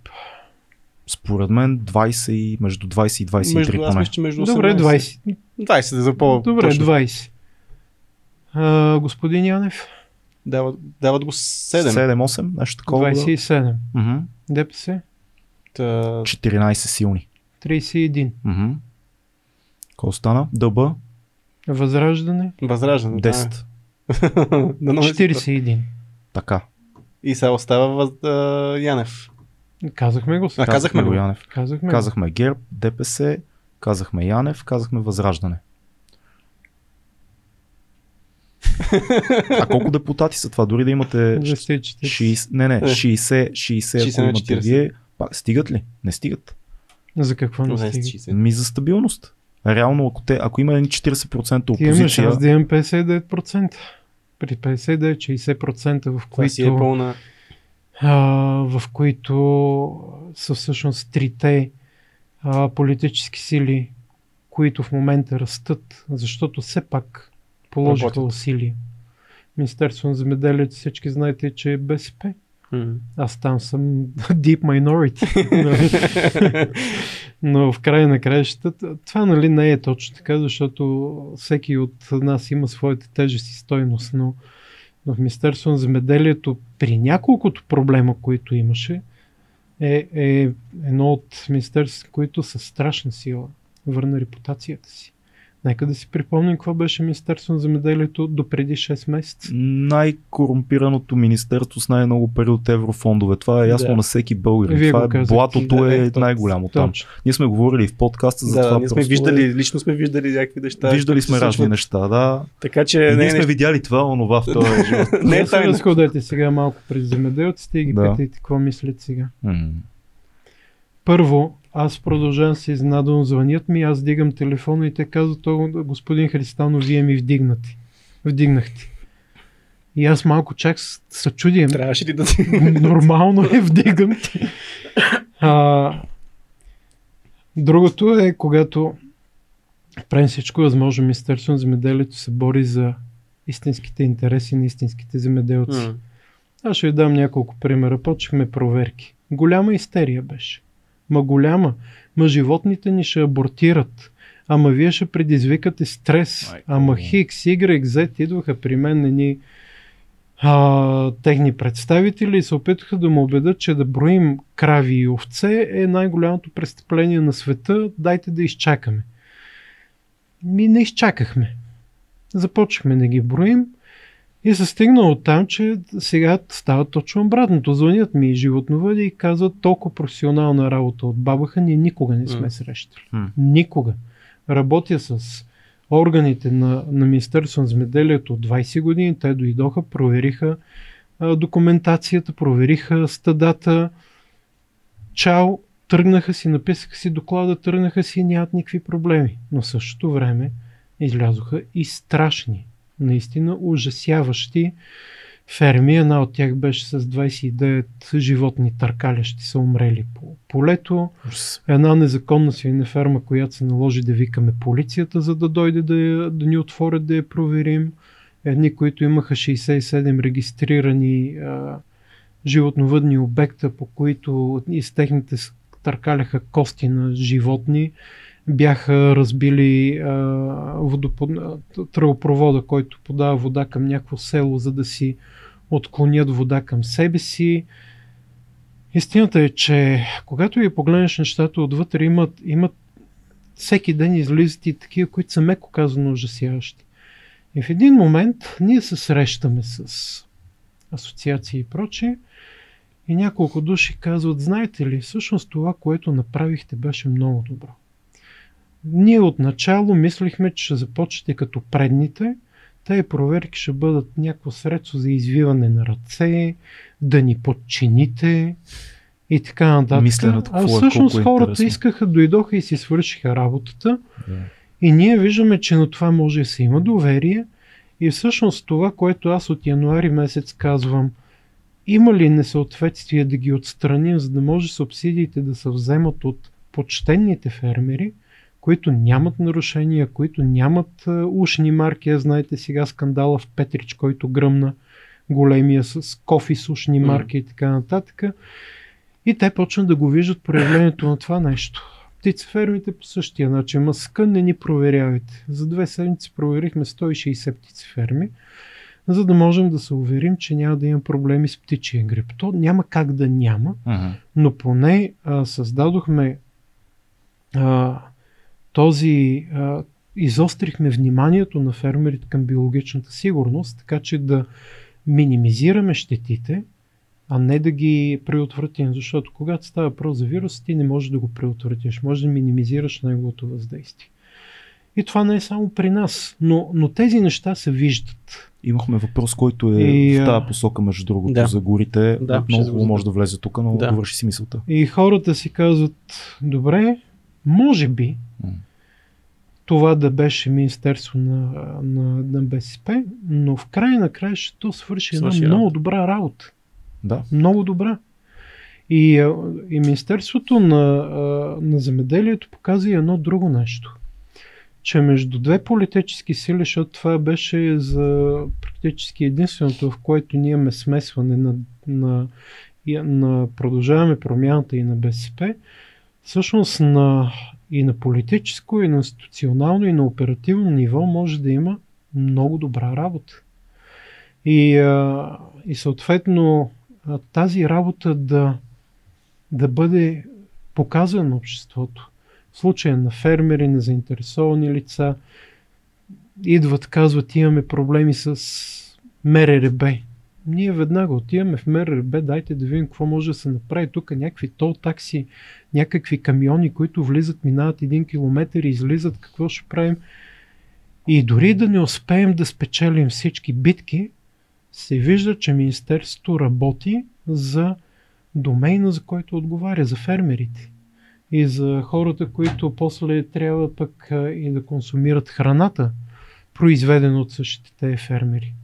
Да се хвалиме Много плавно, във много въпросите. плавно минаваме да. към въпросите от Patreon, но много голяма част, които се притесняват за изборите, нали мисля, че отговорихме. Но да, ето, там мисля, че всичко казахме, ама да, Ето, ето, от. Нека да кажа това нещо за изборите. Всеки, който се притеснява за изборите, носи отговорност към себе си, към семейството и към обществото да бъде активна част. Да. да. Докато се притесняваме, и аз можех да се притеснявам за капитан Андреево или за инсинераторите, ама в края на края ще скочи. Да. Това е много Това е хубаво. Така хубав че кажете го на всички. Който Да. се притеснява да спре Да да, се притеснява Да. да, скача. Точно така. Да агитира, да провокира, да, да направи всичко възможно, да се запише като а, член на избирателна секция, за председател, за а, има там, а, как се казвах, наблюдатели, а, и, и прочее, да участва активно в изборите.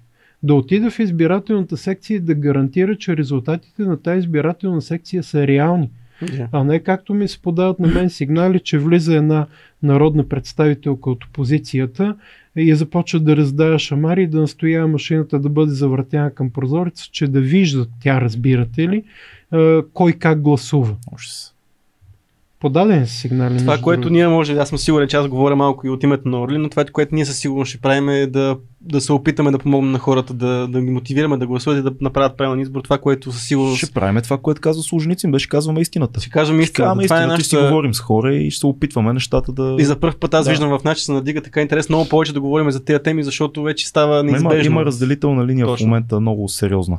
Обществена, културна, изобщо. Така че ние поемаме тази отговорност да казваме истината и да се опитваме да. Пак не сме взели пари на И пак не сме, значи не бехме взели поне. Е... Аз нямам какво ви дам. Добре. От Милена Апостол един въпрос, която е превърженик на продължаване промяната, но чува, че, чува много хората, че политиката им е смяна на кадри без оглед на конкретни институции, без оглед на конкретни институции, не във всички случаи да е в добра посока. Александър Друнчев, който е също от ПП, а, а, примерно откровенно говори за как добри лесовъди се сменят с не толкова добри. А, има ли да. има доста критики в, в тази политика? че за да се избегне корупцията се сменят, сменят и добри, но те не са качествени добри кадри. Точно. Да, като как кадри. ще отговориш на Ако този? говорим за това конкретно, там има няколко измерения. Първото е, че Имаше, да речем, един, а, един човек, който той беше уволнен от министъра, но министъра го уволни, защото аз тогава бях, бях Брюксел, не можах аз да го уволня. А, той беше един от а, тези лица публично защитавани като прекрасен професионалист. Истината е малко по-различна. А, той не е прекрасен професионалист на длъжността, която заема от известно време. Mm-hmm. Всъщност резултатите на РДГ-то това е местния орган на управление, част от изпълнителна агенция по горите. Okay. Това е, нека да кажем, контролния орган по място на агенцията. Резултатите бяха трагични. Значи имаше много ясна линия между преди него и след него. А, и, и след като той беше станал ръководител на звеното, а, звеното беше буквално унищожено. Отделно от това имахме сериозни сигнали за политически пристрастия и отделно от това имахме и сигнали за а, негово и на съпругата му или на някаква там роднина. А, това беше при няколко месеца, не си го спомням прекрасно, взаимодействие за някакви сечи. Ние нямахме основания дори само на база на лошите резултати. Той беше унищожил дейността на, на службата да го оставим на работа. А, отделно от това, а, има ли няколко несполучливи назначения? Абсолютно. Имаме несполучливи назначения, както и от страна на, на БСП, така и от страна продължаваме промяната, така и от страна на, на ДБ. А, несполучливи назначения, трябва да ви кажа нещо. И, и вие го знаете сигурно много добре. Няма значение дали говорим за държавна администрация с напълно прозрачен конкурс или за частна фирма с uh, HR отдел. Mm-hmm. В края на краищата ти виждаш един човек на среща и няма как да знаеш от ден първи дали всичко, което той ти казва, той е длъжен да се представи по най-добрия начин, дали всичко, което ти казва е вярно да. и правилно. Отделно от това, много от, много от преназначенията, те не са реални преназначения. Там бяха сложени хора, които да изпълняват временно длъжността, докато се проведе тръжната процедура. Но ние, нашето министерство, сме дали становище към Министерство на финансите, в което ясно казваме, че ние като Министерство на земеделието настояваме, а, забравих кой закон беше, да се промени и тази, този пропуск, който позволява временно назначение да си седи с години наред временен, mm-hmm. да бъде отстранено, да бъде сложен таван на временните назначения и да се знае, че този може да бъде временен за 3 месеца, за 6 месеца, защото в момента е до на провеждане на процедура. Което е на колко която време? няма. А, определя се. Мисъл... Всеки си решава Всеки сам. си решава кога ще проведе процедурата. Да, да, да. да. О, всеки сам си решава ли как да, Всеки сам си да, преценя. Всеки сам си преценя. Сам си преценя, да. да. Значи в момента закона е така написан, че всеки сам си преценя. Това е лошо. Не е сложен на горна граница. В Кол, колко контекст, искате вие да бъде горната граница? Месеци някакви. Ние сме пуснали предложение да бъде махната дупката. Mm-hmm. Вече колко ще бъде границата, трябва да решим. Той има един вътрешен, една вътрешна работна група между министерствата и заедно ще решим. До 3 месеца, според мен, е напълно достатъчно. Това При стига ли като време желание... да се види човека какво върши и как го върши и така нататък? А, вижте, това е 3 месеца не за да го видим дали работи. Това е 3 месеца между момента, в който назначаваш mm-hmm. някой за временен, да. до момента, в който провеждаш процедурата за постоянен. Mm-hmm. За да можем да махнем тази дупка в закона, която позволява временен да седи безкрайно. Да. Просто на базата на това, че не се прави процедура за постоянен. Ясно. И съответно, его ние може да си сложим сега някой и той си изкара 10 години. Да. Временно. Временно. Да, временно. времени 10 години. Така че тази дупка ние, а, ние сме предложили да я махнем от Министерство на земеделието. И в този контекст да се казва, нали, че а, това, това е вектор, е по-скоро несъответствие между информацията, която постъпва към, а, включително към господин Дунчев, но и а, и а, коалиционните партньори и това, което в действително се случва. Така че ние тук ще си вземем бележка, ще говоря с министъра, може би да правим една седмична или двуседмична или месечна а, бюлетина, която да изпращаме към полити... за бъдеще нали, към политическите си партньори и да казват, ето вижте, тази седмица или две седмици направихме това, това и това защото тук имаме малко разнобой. Да, Имаше между другото още едно уволнение. Той беше пък на ръководител, в който се сложи един търг за 60 милиона, една процедура за 60 милиона лева за на база на принципно споразумение за изграждане на пътища. Uh-huh. И той ми се обади човека и казвам, може ли да ми ходатайсите да остана? Аз казах не. А, защото а, всъщност не му отговорих, но не му отговорих, защото му зададох въпроса ти си пуснал една поръчка за 60 милиона. Можеше да я направиш на 12 лота по 5 милиона. И да бъдат конкретни лотове, а не принципно споразумение за 60 милиона. Да. Принципно споразумение за 60 милиона за мен е отваряне на а, възможността там да се крадат пари. Да. И няма как аз да подкрепя подобно нещо. И тай така питам между нас и защо го направи. Ние трябваше една тениска да а, подготвиме а, на Иван с едно голямо не. Просто да има една такава тениска. не, не, не, така, защото имам чу, че много често ти се налага да кажеш не на някакви неща. За тези колко 6 месеца или колко 8. са? 8. Ами, едно сме не политически просто да... проститутки. Да. Правилно. Мисля, че е важно да, да се казва не. Значи пак казвам, когато казваш не или да, винаги минава през това, което ние като политическа структура говорим още от септември миналата година и то е къде е обществения интерес. Uh-huh. Ако общественият интерес изисква да го направим, тогава го правим и слагаме кепенците да не може да се краде.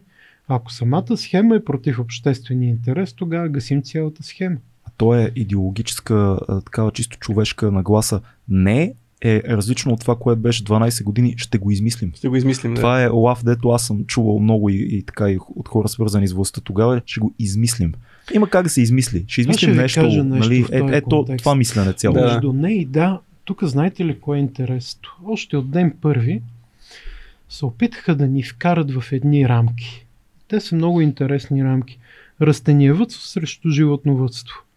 Върнете се, между другото, има записи на проведени срещи за определяне на сумите за COVID помощ, в която смея да твърдя нарочно беше създаден скандал животновъди срещу растениевъди. Той после се пренесе в Народното събрание в Земеделската комисия, който беше продължен отново нарочно. Другото, което ни се вкарваше, бил срещу конвенционално. Да. Третия вектор на разделение беше, а, и тук ще го кажа, и аз за първ път използвам тази дума, зърнари срещу всички останали. Аз съм забранил в мое присъствие да се използва думата зърнари, ако някой я използва, аз го поправям. Е много странна дума. Зърнопроизводители. Да. Да. Аз за първи път Зърнари е термина, с който а, се слага етикет на зърнопроизводителите и за да бъдат те обидени. Да, то си звучи а, Да, обидно. значи аз това съм го забранил, пак казвам. Зарнари, звучи като колшари. започнаха да, да, да се опитват да ни вкарват, нас като изпълнителен орган, в тази схема на разделение. После вече и самите животни, породисти срещу всички останали. Ма разделя и владе и това си е най-старата. Точно, това е много максима. интересно. Значи през цялото това време, как е управлявано Министерство точно на този принцип. Разделя и владей, разкъсай да. ги, насъскай ги и ги използвай. Да. И ние започваме да говорим по друг начин. Като казвам, ние предвид и, и колегите. Ние спряхме да използваме изобщо думата зърнари. Аз съм го забранил лично, но и при другите колеги тая дума не се използва. Зърнопроизводители. Спряхме да настояваме, че зърнопроизводители непременно са нещо лошо. Някои от тях възползвали са от дупки. Да. Някои от тях имали ли са ресурса да създават дупки, от които да се възползват, т.е. те директно да влияят? Да. Да ви кажа, също са го правили конкретни животновъди. Също са го правили и конкретни оператори в биологичното производство. Също са го правили и конкретни преработватели. И в един момент, когато наслагаш всички фигури на шаха, знаете ли какво се оказва? Че нямаме зърнопреработватели, зърнопроизводители срещу преработватели, срещу животновъди, срещу биологично, срещу конвенционално, срещу а, череши, а, срещу ябълки, сливи и така. Ние имаме една много проста разделителна линия. Схема G срещу ограбване. да. Това е. Схема G срещу ограбване. Това е доста страшничко. И когато а, възстановим диалога, когато говорим с, между другото, аз съм говорил тук на горния етаж mm-hmm. на, на тема това. Когато започнем да говорим на всички по еднакъв начин. Една идея по-близо до микрофона ще помоля само. А, да. На всички по еднакъв начин. Когато показваме, че схемите няма да върват, ами 6 месеца от не, аз бях планирал 6 месеца за да възстановим диалога както трябва да бъде. И изведнъж сектора взе да си говори. В момента, ако кажеш на едната част и на другата, едната прослойка, другата прослойка да си говорят едни с други, това не изглежда странно. Преди 6 месеца беше абсурдно, те ще да се изколат. Ужас. Ужас. Ни, ни, а, влизаме в министерство и казваме сега трябва да правим ТРГ. И експертите, които работят там, ох, те ТРГ-та са ужас, те са значи скандали. Това е работна група по стратегическия план. А. Okay. Извинявам се за терминологията, аз самия не харесвам подобен род неща. да. а, но, но взехме да ги провеждаме, взехме да овладяваме духа на разговор. Mm. И защо го правим това нещо? Защото сега това е много тя специализирано, а, но хем е, хем не. И, и ще ви кажа защо не е чак толкова тя специализирано, минайки през тясното. Преди 6 месеца аз влязох в това министерство с една много проста мечта. Тази мечта е да съберем академичната общност, консултантската общност, която също е ненавиждана и презирана. Различните направления в земеделието, колеги от Европейския съюз, синдикатите, а, браншовите организации. И всички заедно да решим как трябва да изглежда България след 50 години. Хм, дълъг период. Сериозен. Добре, и ще ви задам въпроса, как ще седите орехи, ако не мислите за 50 години напред? Как ще правите стадо, а, породисто стадо, ако не мислите за 20 години напред? Но той това е хоризонта, който предполага растението или животното. Ако ние не можем да надскочим хоризонта на едно породисто стадо или на едно черешово или орехово насъждение, тогава за какво изобщо сме се събрали? Hmm. И започнах още в първите си срещи с, примерно, биото. Има един господин там, Стоилко. Mm-hmm. Той може да ви каже, свържете с него. Взеха да говорят субсидии, бла, бла, бла, бла. И аз казвам, добре, хора, дайте да поговорим за едно нещо. Субсидии, окей, okay. mm. ще работим.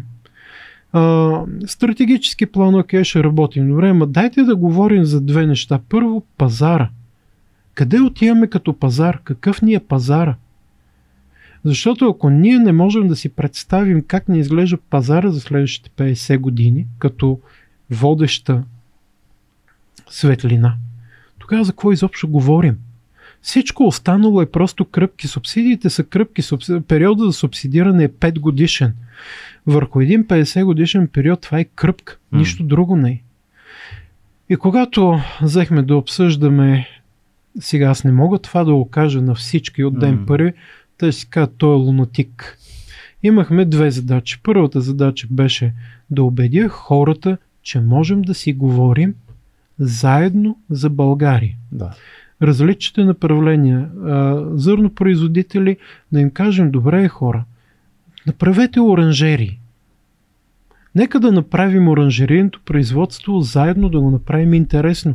Вие имате най-големите масиви земя в България. За, за вас само ще ви дам най-голем производител на плодове и зелен, на зеленчуци и на плодове, а, но този, домата е плод. Да, Аз затова факт. понякога, като казвам плодове и зеленчуци, се бъркам, защото повечето хора смятат, че домата, домата е зеленчук. Да, да. да. И затова казвам плодове и зеленчуци. Така. Оранжерийни в света е Холандия. Така. И всички площи на, на, на Нидерландия, взети заедно оранжерийни, са големи колкото Манхатън. Mm. Че вижте го Манхатън колкото, е едно нищо. Mm. Аз го сложих на, на картата на България Манхатън, ми той не се вижда. Тоест оказва се, че ние, за да станем водещ производител на оранжерийни плодове и зеленчуци, трябва да направим няколко прости неща. Първо да го направим интересно, Второ, да затворим вноса от трети страни. Да. На плодове и зеленчуци с високо съдържание на пестициди. Mm, това е което, нали, сега знаем на къде го хвърлям да, този да. разговор. И третото нещо беше собствениците на земя, на многото земя, да го направим за тях интересно, което ни хвърля на първа и на втора точка заедно. Да. Но за да може цялото това нещо да стане, ние трябваше да ги накараме тези хора да могат да си говорят един с друг, а не като вкара животновъди и растениевъди в една стала, стая и те вадат брадвите и почва бой с брадви. Вадат брадви, защото делят неща. Защото така са научени през последните, кой знае, две десетилетия, е, може. Но че и последното нещо беше, три елемента uh-huh. са. Първото да ги накараме да си говорят, второто да ги накараме да мислят за пазар и за реализация и за дългото, защото когато мислиш за пазара, трябва да мислиш за години напред. И трето беше да ги убедим, убедим, че ние сме едни наистина добронамерени хора. Политически екип на Министерството е добронамерен и наистина ние автентично мечтаем българските плодове и зеленчуци да седат на българската трапеза. Всички това мечтаем. Аз имам едни статистики, ще ви побъркат. Значи, доматите в момента вноса и собственото производство са изравнени. А само преди 12 години собственото производство е било над 3 пъти по-голямо от внос. А в момента са изравнени. Ами да ви... Кога е било над 3 пъти по-голямо? Преди 12 преди години, 12 когато години започват нашите скъпи приятели опозицията, започват да. работа. Значи Вау. ние имаме за тези 3 години българското производство скача мизерно, почти примерно от 100 на 105 хиляди, от 100 на 110 хиляди тона нещо такова. А вноса расте. А вноса от 30 хиляди скача на 100 хиляди тона. Имахме един а, въпрос, който в тази линия може би ще влезе. Да, да, да, да. Защото това е много важно. Аз Кажи го, да. малко по-обстоятелствено обяснявам. Подкаст е перфектно. Ние в своето време се притесняваме, ние сме, че да, ние, сега, сме окей. Okay, ние... Да ви кажа защо това беше важно. А. Защото когато убедим всички земеделци, че ние сме заедно в лодката, че не а, едното гребло е растениевъди, другото е животновъди. Ние сме заедно, и гребем в една посока. Mm-hmm. Когато ги убедим, че сме добронамерени и когато ги убедим, че трябва да мислим за дълъг период на време, създаваме предпоставките за едно нещо. И то е да седнем всички заедно в този състав, който ви казах. Пак академична общност, браншови организации, синдикати, синдикати да. експерти, експерти от България, експерти от чужбина. И да кажем, Абе, какъв е пътя на България следващите 50 години? Какви са тези неща, които само България може да прави по-добре от всички други и да се фокусира върху тях? И какъв е мащаба, до който може да ги прави? Нека да кажем, ще субсидираме череши. Добре, ама можем ли черешите да ги направим 1 милион декара? Има ли пазар за 1 милион декара в света? Хм. Казваме, окей, розите са национална гордост. Докъде се простира Пазара. Пазара mm. на националната ни гордост. А чето някъде да, че България... намалява супер много износа и производството. Ми, на, да, на... последните години бяха унищожителни, да. защото хората си седяха вкъщи и не mm. ползваха парфюми. Да. Оказва се, че хората няколко неща не правят вкъщи. Знаете ли, хората вкъщи не готвят пиле.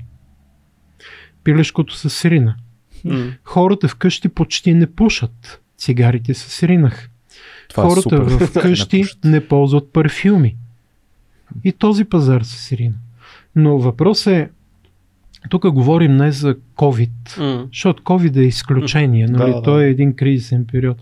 В дългосрочния период, кое за 50 години и до каква степен наистина можем да, да стимулираме да се развива? Стигнахме ли максимума ни с зърнопроизводство? До голяма степен да. Много е трудно от тук нататък да увеличаваме а, обемите. То просто ни земя, ни а, производителност можем да постигнем. Ако това отношение ние сме стигнали тавана, трябва да зададем въпроса добре. Кои са тези стоки, кои са тези продукти, кои са тези а, плодове и зеленчуци, растения, животни, които България има конкурентно предимство или може да създаде конкурентно предимство, в които България може да създава пазар да. или да развива пазар или да краде пазар от други държави. Трябва стратегия. Просто да. Трябва стратегия. И съответно, когато кажем кои са, mm-hmm. да определим обемите. Да. И когато определим обемите, на база тях да определим площите и да кажем България има таван от 100 000 декара, измислям си цифрата, да, да, да. 100 000 декара оранжери. Ние до 100 000 декара ще се разцепим, за да го постигнем. Над 100 000 декара вече започнем да намаляваме или директно ще ги спрем. Защото оттам нататък България вече няма да може да реализира. Hmm. Гледам между другото вносовете от трети държави. Ми, вие знаете ли какво чудо е с доматите? Ми, аз когато видя, между другото, справката за минали през капитан Андреево от трети страни плодове и зеленчуци, мен ма боли сърцето, защото си казвам, това можеше да бъде произведено в България.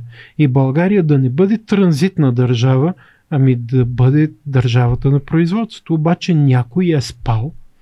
Продължение на десетилетия или две, някъде там си е дремал, фърчал си е, не е мислил как да бъде направено това нещо и ние сме пропуснали възможности. Или е спал, или е имал много сериозен интерес това да не се случва, защото таксите, които има от вноса, са в неговия джоб. Това също съществува. Това аз го казвам. Това, това аз го казвам. Съжаление да. съм склонен да мисля, че това е било фактор. Mm-hmm. Да. А, изразявам подозрение. Подозрение, да. Но колкото повече навързваме картината с месеците, които работим по този казус, толкова повече така започва да изглеждат нещата. Как едно, са едно малко нещо, на пръв поглед една дребна схемичка, става голяма схема, която се отразява на цялото ни земеделие национално. И това в един момент става пътя на една страна в десетилетие. Това е потрясаващо mm. просто. Малката лъжа става голяма лъжа, става съдба на цял народ. Абе, много е странно. Много е странно. А, много добре формулирано, за което благодаря, но а, подобен начин е схемата е и уравнението за всички останали неща. Така Тоест, се оказва, май да. А, пренебрегване на националния интерес в полза на частни интереси на едни двама-трима Какво души. е за теб национален интерес в, в две изречения? Как дефинираш ти? Защото това е много Uh, вече Много из, изхабена, изхабен термин според да. мен не, за хората. Не, изхабен. Аз Ми... бях на... Но само да затворя предната тема. Uh-huh ние търсим обединение. Министерството да. за пръв път от много, много, много, много години се опитва да играе ролята на обединител на бранша, защото само като обединител ние можем да създадем 50 годишна визия, която да стигне до твърдо разписан документ, 1000, 2000, 3000 страници и този документ да бъде събран до едни 20-30 страници а, обобщение, което ние да наречем национална харта или национален пакт за земеделието. Да. И всички да се обединяваме около него, а не всеки ден да идва някой да каже аз заслужавам повече от другия. Защото когато имаме национален пакт, пакта е съгласие. Когато имаме национален пакт за земеделието, всеки в това направление знае неговите интереси във връзка с интересите на всички останали и във връзка с интересите на държавата са разписани. И знаем докъде се простира националния интерес, докъде не. И това е нещо, което повтаряме с а, Кирил, Асен, Дани, Никола, всички останали хора от Продължаваме промяната. Ние трябва да спрем разделянето на обществото, неговото фрагментиране на леви, десни, криви, прави, а, горни, долни и така нататък. Има само една разделителна силия, а, линия. Кръци и ограбвани. Няма нищо друго. Но бях на, на една среща на синдикатите, те имаха отчетно събрание при два месеца, може би. А, оказа се, че аз съм а, първия, който им изчел цялата документация за отчетно изборното събрание. Аз седнах и си изчетох. Uh-huh. Защото не мога да си позволя да отида на среща и да не знам за какво се говори на тази среща. Изчетох я. Даде ми, между другото, много интересна перспектива. Как гледат синдикатите и работниците на агросектор. Много интересна перспектива. Препоръчвам всеки да прочете този документ. Въпреки, че пак казвам, той е просто един доклад на техните си ръководни органи пред да. тяхната си членска маса. Но тогава установих, че след 30 години демокрация, синдикатите продължават да се борят за по-нормални възнаграждения и сигурност на работното място, включително Базовите чисто неща. физическа сигурност. Да. Аз бях изумен, аз мислех, че ние вече се борим за щастието на хората. Някак си, да. нали, то може да звучи отвлечено, обаче ти не можеш да, да претендираш, че отстояваш този интерес, правото на щастие, правото на на пълна реализация uh-huh. на творческия на, на потенциал на всеки конкретен човек, ако ние продължаваме да тъпчем на ниво заплати на ниво, пак казвам, не просто сигурност на работното място, физическа сигурност на човек. Това ли е национален интерес за теб? Възможността не, за, мен за развитие на потенциал? интерес е да започнем да говорим за щастието на хората. Защото Кирил може да каже, националният интерес е България да бъде богата държава. Асен ще излезе и ще каже, ние трябва да се борим България, нали, за да бъде богата държава, ние трябва да се борим България да спре да бъде ограбвана държава. Точно така. Но пак казвам, това всичко са просто инструменти. Mm-hmm. Инструментите е България да бъде щастлива държава. Всичко останало е просто стълби по пътя на там. Крайната точка и националният интерес е този България да бъде щастлива държава, с когато отида вие, вие, който и да отиде в чужбина, да отиде с усмивка и да каже аз съм българин и да е горд и щастлив, че е българин, а не да се срамува от козирувания, сахери и така нататък и прочие нали, изцепки от не чак толкова далечото минало. Тоест, може би думичката тук е по-скоро уважение, някакво уважавана държава и, не, и себе, не мога себе да уважение. Вижте, уважението се постига избой. а себе уважението? На държавно ниво? Ма може ли да бъдеш себе уважаващ ако, ако Тоест, можеш ли да бъдеш щастлив, ако не си себе уважаваш? Аз съм скептик към щастието като цяло. Поета е казал няма пълно щастие и съм доста съгласен държавата, с концепцията щастие. Съм малко скептичен. Държавата в лицето на всеки от нас mm-hmm. е длъжна да осигури предпоставките за това. Избор на всеки отделен човек ще бъде дали е нихилист mm-hmm. или оптимист. Да. Дали ще вярва в себе си, в тясното общество около себе си, семейство, приятели, в широкото общество около себе си и оттам в държавата или не. Обаче докато, в, в, в, докато политическите сили продължават да вкарват тези линии на разделение, възраждане вкарват линия на разделение. Ние това, онова, ще ходим, завладяваме Македония, ще правим хикс, Y, Z. Страшничко е там, Абе, да. Моля ви се, това са пълни... Е... Това изобщо не може да стане. Дайте си говорим реално. Македония е в Европа. Ма, разбира се. Тук не става въпрос за, за къде е националният интерес на България, къде е националният интерес на Република Северна Македония.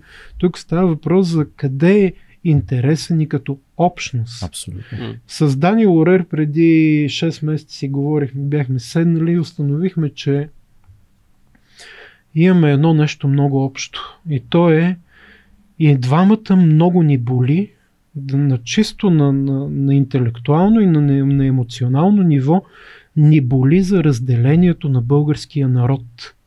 Българския народ се дели на роми и на бели. Ма хора, това е един народ. Няма роми и бели.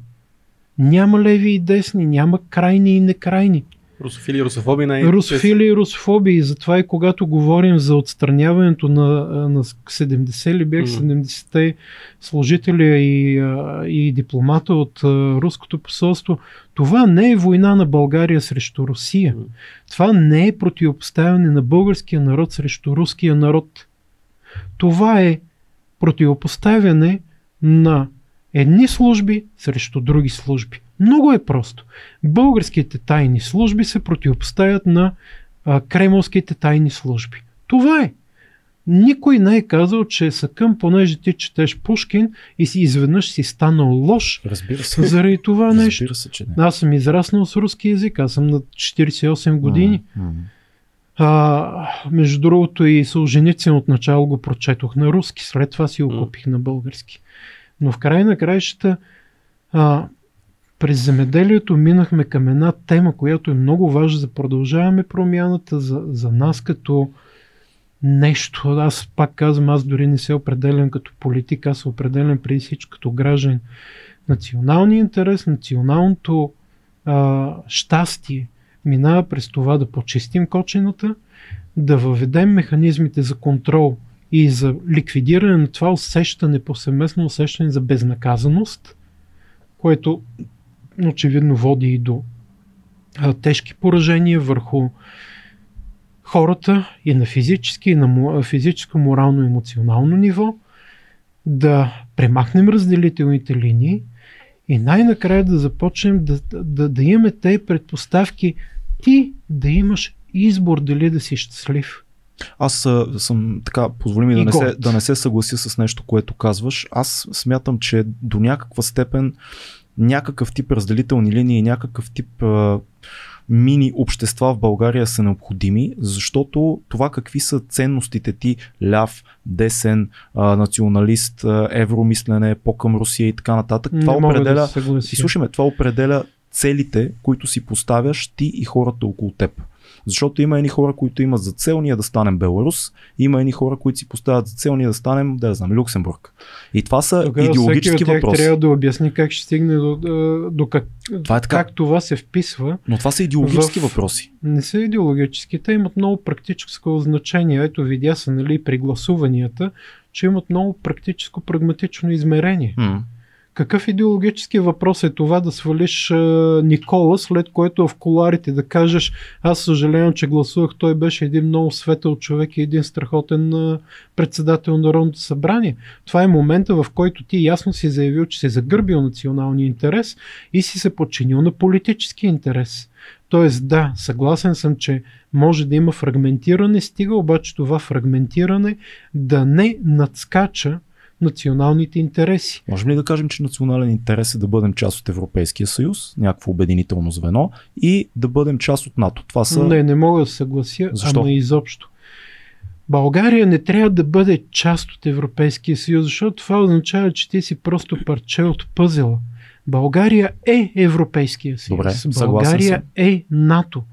Докато ние продължаваме да говорим по този начин да и да гледаме, включително mm. на политическо ниво, ние сме част от Хикс, Y и Z. Ние няма как да бъдем всъщност наистина част. То. Да. Това, е, това да. Е, ще ви кажа, имаме един свободен електрон и една молекула някаква там и свободният електрон седи отстрани, върти се около нея, но не е част от нея mm. и казва, аз мога ли да бъда част от тая молекула и се се колебае, се се чуди. Докато този електрон не влезе в състава на молекулата и твърдо да е привлечен от ядрото, невъзвратимо, това си остава академичен въпрос, а не част от битието. Докато ние се питаме дали ние сме част от Европейския съюз, ние не сме част от Европейския съюз. Mm-hmm. Докато в българско общество има колебания дали сме или не сме, ние не сме, няма как да сме. И съответно, в този контекст, България не просто трябва да говори дали е част. България трябва да да говори вътре в Европейския съюз. Гласа на България трябва да се чуе. И гласа на България не може да бъде килване на главата и козируване без фуражка. Разбира се. Не може да бъде сядане на, на такова на, на маса и ти да не можеш да говориш техния език и да се чуеш това сахели или гараж или каквото и да е. Гласа на България се чува на едни срещи на нейните постоянни представителства на събития. И това е момента, и, и това има много формален вид, между другото. А, защото, и ще ви кажа как върви, имаме, а, имаме среща на ниво Европейски съюз, тук се прави доклад, той се одобрява от Министерски съвет и министъра отива и с този доклад се явява пред, министер... пред а, съвета на министрите.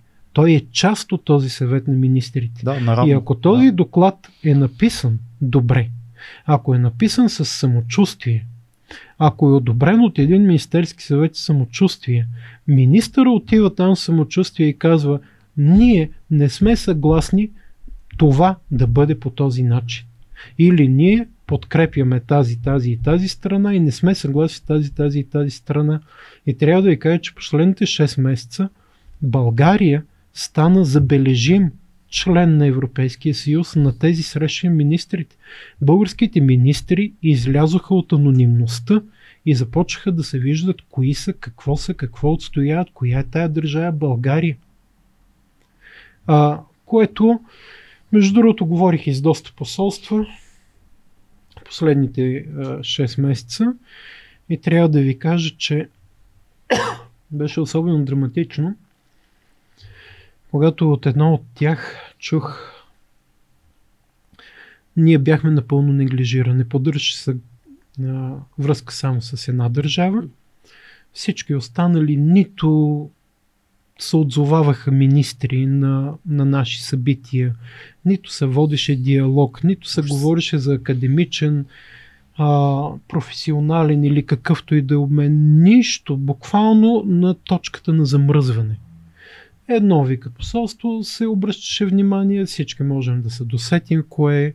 Да. Те винаги там има един господин МФ, МВ, всъщност, който неизменно подкрепя. Неизменно. Той просто е човек ще рече, че той е от опозицията. Тук не, от, не е в Европейския съюз. При всички скандали не спираше да подкрепя. Много смешно, унизителна позиция. Но, но те споделиха, това не са мои думи, това си от дипломатически мисии са усещали това нещо. Ми работата по капитан Андреево. Ние там толкова срещи сме правили с дипломатическата мисия и с органи на изпълнителната власт на Република Турция, че повече не може. И всеки път чуваме едно и също нещо. Ние затова сигнализираме от десетилетия, никой не обръщаше внимание. Последен, мисля, че беше от политическите ни въпроси. А, една дама, вече забравих името и, беше попитала как, какви са топ а, грешките, които да, за отчиташ да, за последните 8 месеца. Защото тук казахме много ако хубави неща, които се да. случват, но ако си... Ако трябва да се критикуваш mm-hmm. себе си, къде, къде би, какво би посочил като... Много малко спах. много благодарим, че си тук.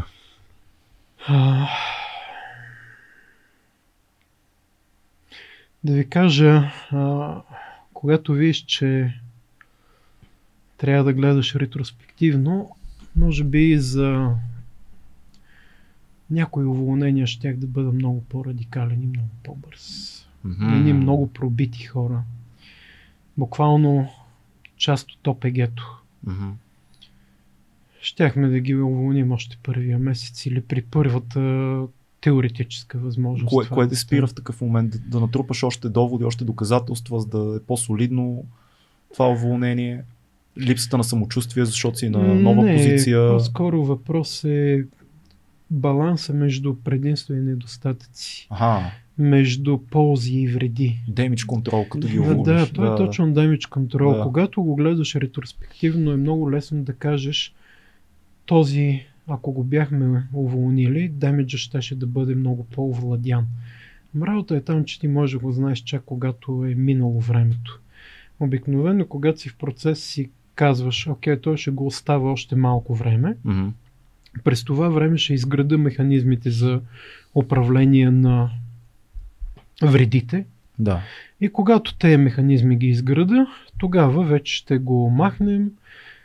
Те междувременно си го разработват и GDBOP и DANS и така нататък и всичко е наред. Обаче при някои се оказва, че сме подценили вредата и са били много по-опасни, отколкото сме мислили.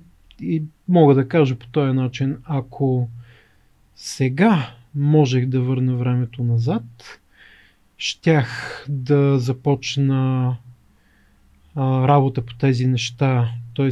практически уволнения още от края на първия месец. Хм. Сега щяхме да сме едни 30-50 души по-малко. И, а, и а, едни конкретни също казуси. Щях да привлека екип. Имам в момента един екип от няколко юриста и няколко аналитика, а, които ми отне време. За съжаление беше много трудно да привлечем а, хора и заради страха. Между другото, една от аналитичките ми аз започнах да получавам нервни пристъпи и такива панически атаки за един месец работа и си тръгна. А, но щях да насоча много ресурс в това нещо и съответно сега да ще го формулирам по този начин. Те зад колесни мафиотски кръгове сега щяха да са в много по-неблагоприятна ситуация. Ако Още по-рано беше започнало всичко. Да, така че имат основания да се притесняват от нашето завръщане. Надяваме се да имаш желанието, силите и възможността да, да продължиш тази битка, така че ти искаме по със сигурност. Да. И да излезем от политическата тема. Първо да. имам един въпрос, който е от нашия приятел Преслав Стефанов, който също е а, планинар, бегач планински. Той те пита а, да разкажеш малко за изживяването ти коме мине с децата, как си успяла да ги мотивираш, да ги надъхваш, как си успяла да държиш тази искра, нали, едни 20 дена да ходите нали, без, без крайно на такова ходене. Как успяваш да мотивираш децата си? в такъв случай? Защото те не са и малко, както знае, както каза вече. Знаете ли, а, първо, първия път, когато тръгнахме правим Коми Минай, голямата ми дъщеря беше на 9 години, а сина ми беше на 6. Най-мъничката беше прекалено малка mm-hmm. да я взимаме, тя беше на 3 може би. Тръгнахме, спуснахме от Ком, минахме Петрохан, качихме се на следващото било което там е между Петрохан mm. и спускането и, и към пробойница да. да лакатник. И там ни хвана една страшна буря. Сина ми се разплака, той е съвсем мъничък. Mm. И, и с сина ми се разплака и, и каза, искам мама. Следващия път. Така, сега ще ви пресъздам с едно нормално слънчево време. Ние сме в средата на 14 км пустош до пробойница 7 км и до Петрохан 7 км. Да. Няма къде да се скриеш. От Румъния идва страшна буря. Тя се видя как тръгна от Сърбия, блъсна се в Хом, за, Ком, завъртя през Румъния и влезе през Румъния. Mm. И няма нищо, и никой, и мъничкия плаче и вика, искам мама. И аз му казах, Илия, няма мама. Тук сме и трябва да се справим. И нямаме избор. Ние или ще седнем и ще ревем, или ще се справим. Едно от двете. И той спря да плаче. А, но там вляво е много стръмно. Вдясно горите. Спуснахме се в горите, опънахме си палатка хем по-низко, хем когато имаш множество дървета си защитен от светкавиците. Към момента, в който започнахме да се спускаме, облаците бяха буквално на 15 см над главата ми. Плътна облачна плена, напред виждаш буквално тунел между земята и облаците. и Светка Цветкавици, което всъщност е най-опасното. Нали, там дъжд, вятър, честно казвам, не е кой знае какъв прас. Дори и децата ми не се впечатляват особено от тези неща, но светкавиците са истински да. опасни и заради тях се спуснахме. Изкарахме няколко часа, след което спуснахме в пробойница и изоставена. Взехме там да чукаме прозорците, показа се един чичо, вика насякъде и заключваме, май там по една пейка се качате по този прозорец, влизате. И влязохме. Качихме се в една стая. Големия ми зор беше да ги задържа будни докато изготвя, защото беше вече тъмно. И на другия ден се събудих със свито сърце. Защото си казах днес трябва да питам децата, деца, искате ли да продължим или да спускаме на лакатник, да си хващаме влака и да се прибираме. Защото при едно такова травматично, нека да кажем, или драматично събитие, защото си беше много тежък mm. ден, малкия на, на 6 години мина 39 км wow. в буря и прочее. Казах деца, аз никога няма да ви насилвам за нещо и сега е също. Ако искате, спускаме на лакатник и хващаме влак. И те ме погледнаха се едно, че съм изтребител в цинкова кофа. Как така ще се отказваме? Те се бяха наспали, бяха се нахилили, бяха, да, изобщо. Вече, вече е станало приключение. Това, което е било вчера кофти Experience, днес е приключение да, вече, като си Той да ви кажа, дори в рамките на самия, на самата тежка ситуация, особено бурята горе, те, те са много устойчиви, нашите деца. Малката се събува боса, вятъра ни дигаше, духаше в лицето. А, аз гушнах Илия, защото той почна да прави хипотермия. А, аз тогава бях 70 кг, много слаб, жилов такъв. Прегърнах го, закопчах си ветровката mm. над него и докато не слязохме в гората, там червената бара е долу, докато не слязохме, аз го топлих. А малката, на 9 години, штрапа след мен, босичка, без изобщо да я дреми, тя няма хък, няма мък, значи такива, такива деца да искате. А, после, когато малката, най-малката ни стана на 4 години, третото ни дете, направихме а, Раба Конак паметника mm. до хижа Чавдар. Те са 14 км. Значи големия голямата драма с малко дете е, че тя спира на всяко бръмбърче, да, интересно. на всяка меродийка, на всяко червейче да го види как изглежда, но най-накрая за 5 часа се добрахме до това, след което те просто тръгнаха да си бягат, да mm. берат див спанак за вечеря. Там Ивчо прави този хижария на чавдар ни посрещна както винаги с отворено сърце и а, и ни посрещна на гостини много добре. А, и моите деца са такива. Не знам какво се крие зад въпроса как ги мотивираш. Да, защото ти се налага да ги мотивираш. А, миналата година качвахме Ботев. А, бяхме с компания от а, наши приятели. Понеже неговите деца бяха, техните деца бяха малко по-несвикнали mm. на планини. Аз с а, това, с а, голямата и с а, сина ми дръпнахме напред, качихме Ботев бързо и по едно време се чува някакво канско пеене на има една песен от едно филмче Frozen. Uh-huh. Ама се пее с... Балкана трещи. трещи буквално. Някакви хора там се обръщат. И, а, и по едно време, то знаете, като качите Ботев от Канзаслон Ботев, той е много стръмно и той много рядко, рязко качваш се mm. и изведнъж си горе на билото и става равно като тепсия. И по едно време голямата вика, това е Индира, няма кой друг да е. И тръгнахме ние да се приближаваме към ръба, да погледнем нали, изкачването Байра и по едно време нашата изтъпука отгоре. А, оказва, че и на нея е омръзнало да катери бавно да. и почти го взима на спринт пейки с пълен глас. Yeah. И ние като погледнахме те и, и другите хора, те, те бяха някакви тотално шашардисани, защото там се пахти бавно, да. нали, едвам, едвам. А това лапенце няма, тя беше тогава, тя сега е на, на 10, при 2 години, значи на 8 години е била. На 8 години бяга нагоре и пее с пълна сила. А, в общи линии просто си вървяхме, говорихме си. Знаете ли, аз през цялата година живея за коми мине с децата.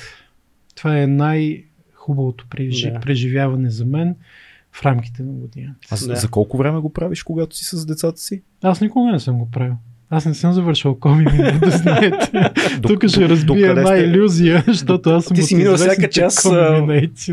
да. Аз никога не съм го правил от до целия, но тогава а, бяха 15 дни. Mm-hmm. Стигнахме до гара Кръстец 398,6 км. Това не е малко изобщо. Не. Е много сериозно. А тази Но... година ще, децата, ще успееш нали? ли тази година изобщо или по-скоро едва си едва ли? Липсва ли ти... кампания, че... Да, един, един, един, един друг маратон тази година. Един друг маратон, за това питам. да. Когато на съжаление спрях да бягам. Много работа mm. ми се отвори преди 4 години и така и не успях да се измъкна. При мен нещата са много бинарни, на съжаление. Аз като спра да спортувам, качвам много килограми, като спортувам ги свалям. Mm-hmm. И то бързо. И всъщност, ако нещо много ми липсва, истински ми липсва, това е а, планината и това усещане за органична свързаност с нея, за познаване, за... Знаете ли, когато си в планината и я познаваш добре, имаш чувство, че топтите на една чистота. Да. То е много, на много как да кажа, на много генетично ниво, ако щете на английски е primal. А, но, но не е примитивно, както и в смисъла на българската и, дума. Имаше дума, ама как? И, да, как а, да. и е това всъщност страшно много ми липсва до ден днешен. Първично. Първично. А, много първично да. ниво, да. А, там и медитациите са други.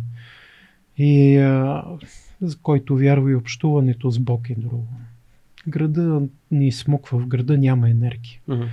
Когато си там, особено вече като са минали няколко дни и това се е случило, общуването с, а, с първично и с Бог и с Вселена са на съвсем различно ниво.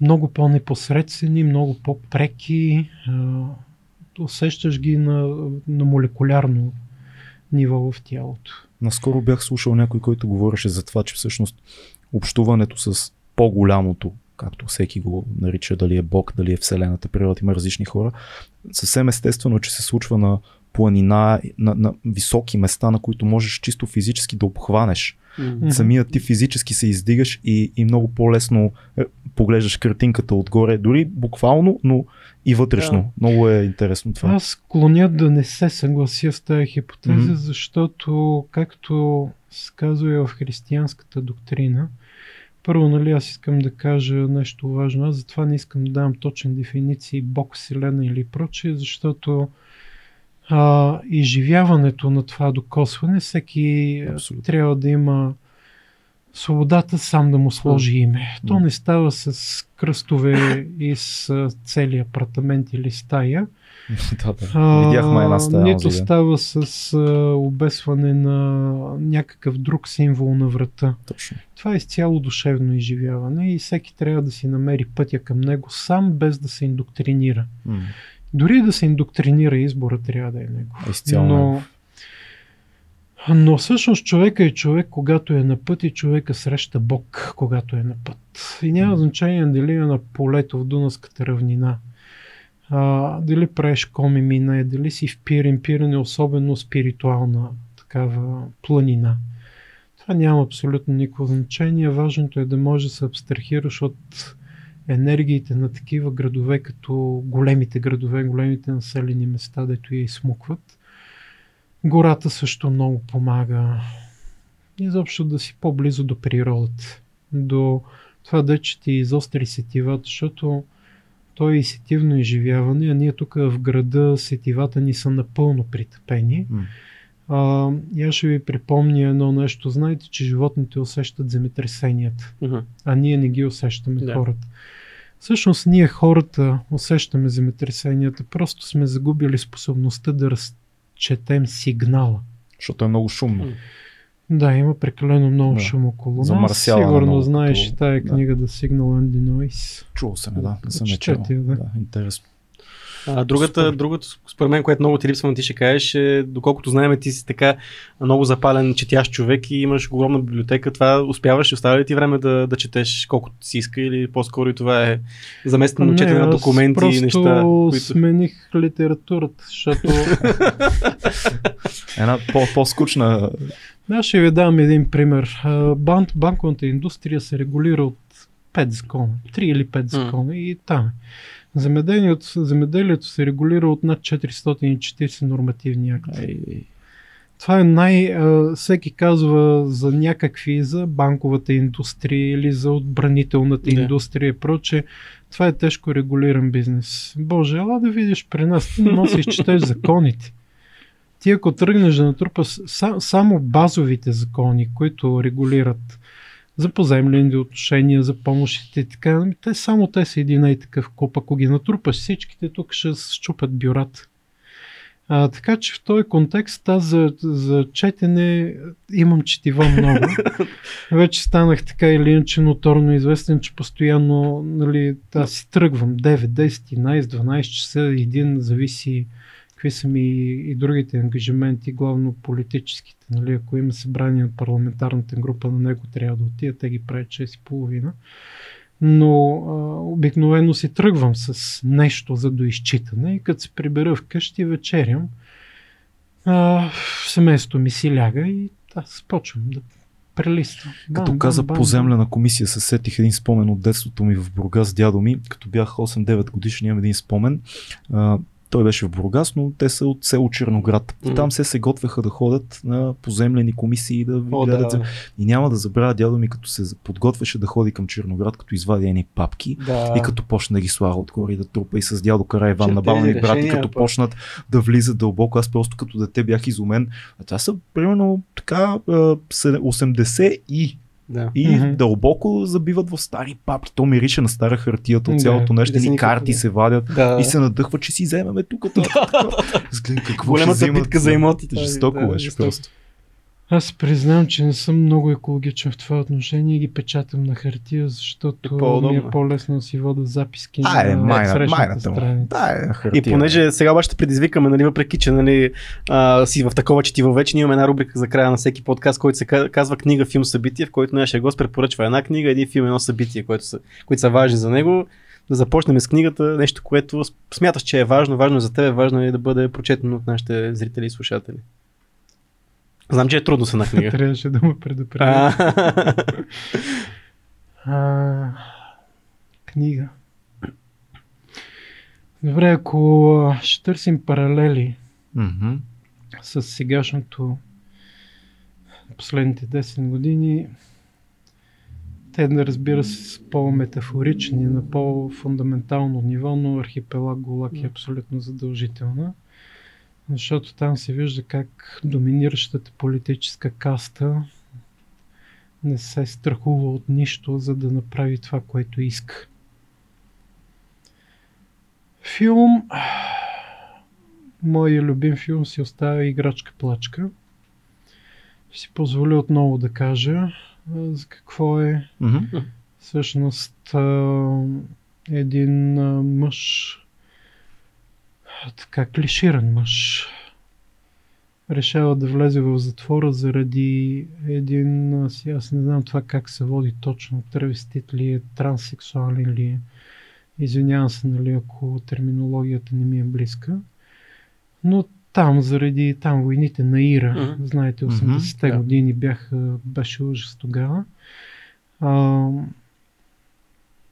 тази, този човек от с смесена сексуалност застреля една от бойците на Ира и съответно другия боец на Ира трябваше да вземе решение дали той ще влезе в затвора и той ще се предаде на полицията или mm-hmm. въпросният човек с а, смесена сексуалност или както и да се казва, пак извинявам се. Филма така и започва, така и завършва. С високите токчета, с краката, с клина. А, в питата пола, извинявам се, отива и среща този, а, който е влязъл в затвора, боец на Ира. И всъщност тук можем да си говорим всякакви глупости за сексуалност. Абсолютно всякакви. Ама кой е сбъркан, ама кой не, ама криво ли, ама право ли е. Значи изобилна територия за вклиняване на омраза. Абсолютно. Колкото си щете. Но най-накрая филма има само, само едно важно нещо. И то е, че в един момент трябва да вземеш решение човешко. Дали той ще влезе в затвора и ще го съсипат. Той, този мъж, жена или жена, мъж, няма значение, Джил, mm-hmm. се казваше, още помня имената. Съм гледал през соц, малко след соц.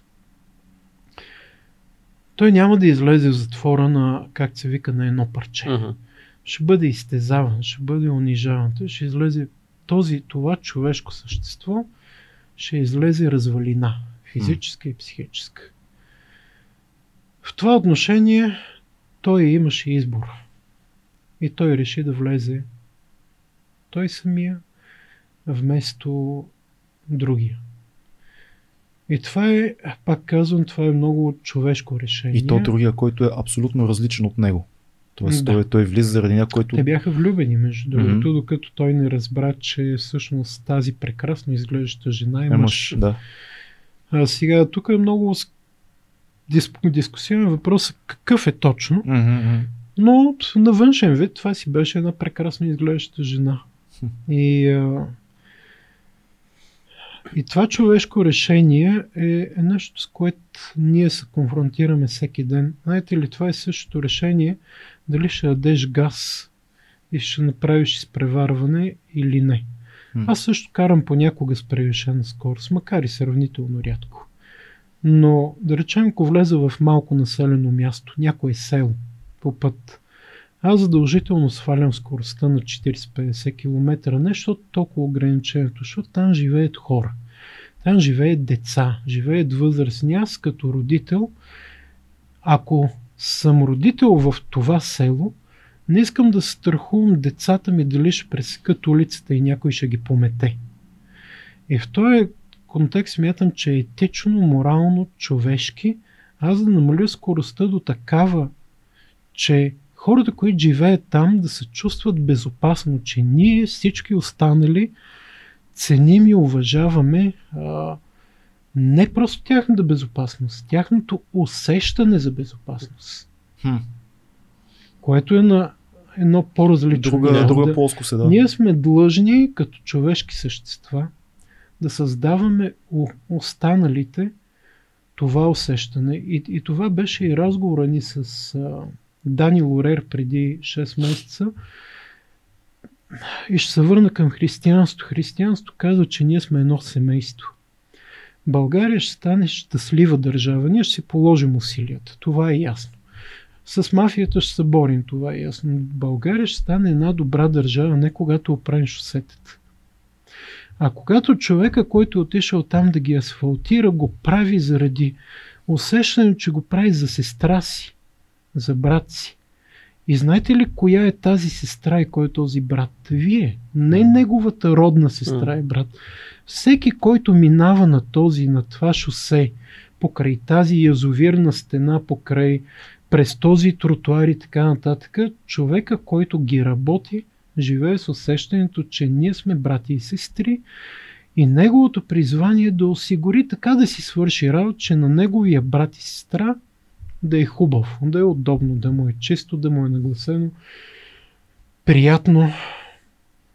Ей, това е далеч по-важната кауза и затова, когато обсъждаме борбата с мафията и прочее, това са просто инструменти. Ние трябва да променим а, начина по който гражданите на това общество се възприемаме един друг. Това е чувство за отговорност някакво.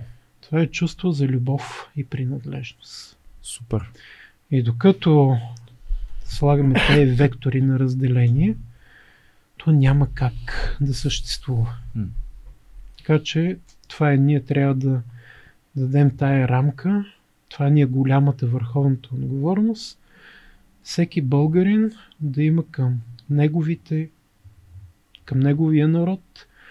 Това също усещане за любов и принадлежност. Супер. Без значение какъв. Не знам дали да продължаваме, но все пак има и събитие, което аз бих препоръчал, когато и да са изборите, да се възползват от това събитие. голямо събитие, да, когато и да са, аз бих да поканил хората всички да, да това събитие бих поканил, но да. ако искаш ти да поканиш хората не, и нещо друго физическо, което... Има ли някъде, където могат да те срещнат избиратели скоро, да. следващата седмица, място на което да дойдат да ти споделят нещо, дали в провинцията, дали в София. Доста хора ни слушат и може би сега като видят, че говориш откровенно и достъпно, дори с нас, ще, ще са окей okay да дойдат и да ти кажат нещо конкретно. Моят голям проблем е, че а, с тази работа постоянна, аз много рядко си хода в избирателния район. Uh-huh. Моите колеги Стоил и Иван Манев, те си всяка събота, петък, събота, неделя и понеделник са в Плевенска област. Uh-huh. Сега предполагам, покрай изборите ще се случи Но... посещения. Едно конкретно събитие планирам другата събота и неделя да съм в Плевен. Супер. Така че, разбира се, всеки е добре дошъл в, в помещението на Продължаваме промяната да се срещнем с най-голяма радост. Дори може да мислим и някакво нещо друго на центърата трябва да помисли да го оповестим в а, Фейсбук. Но иначе най-голямото събитие а, за мен е то е вътрешно събитие, то е перспектива. Хм. Перспективата, към която бих приканил абсолютно всеки, без изключение, да гледа на човека, който среща от тротуара, на сервитьора, на държавния чиновник, на съседа си, да погледне на него все едно, че му е дете. Хм. Негово, е негово дете, негова плът и кръв.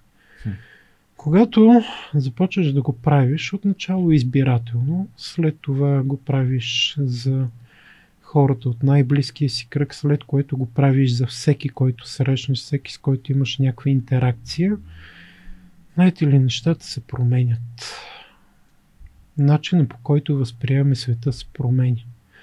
Ами няма да го засечеш на светофара, ако този или тази съседната кола не го мислиш като ония там, mm. а го мислиш като а, тази жена е мое дете без значение каква е възрастта. Нито на мен като на изживяващ това, нито на човека, който гледам по този начин. Съвсем различно е. Тогава почваш да усещаш отговорност. И вместо да се изрязваш и да се репчеш и прочее, започваш да си кажеш, чакай сега, какво мога да направя, така че за, за него този човек да стане по-добре. Защото той може да е засякал по някаква причина и ти пак имаш избор. Ако гледаш като дете, отиваш и му кажеш човек, това може би не беше, или си е хвърлил буклук някакъв, това може би не беше добра идея. Дай да го направим по друг начин. Ето, това е начин.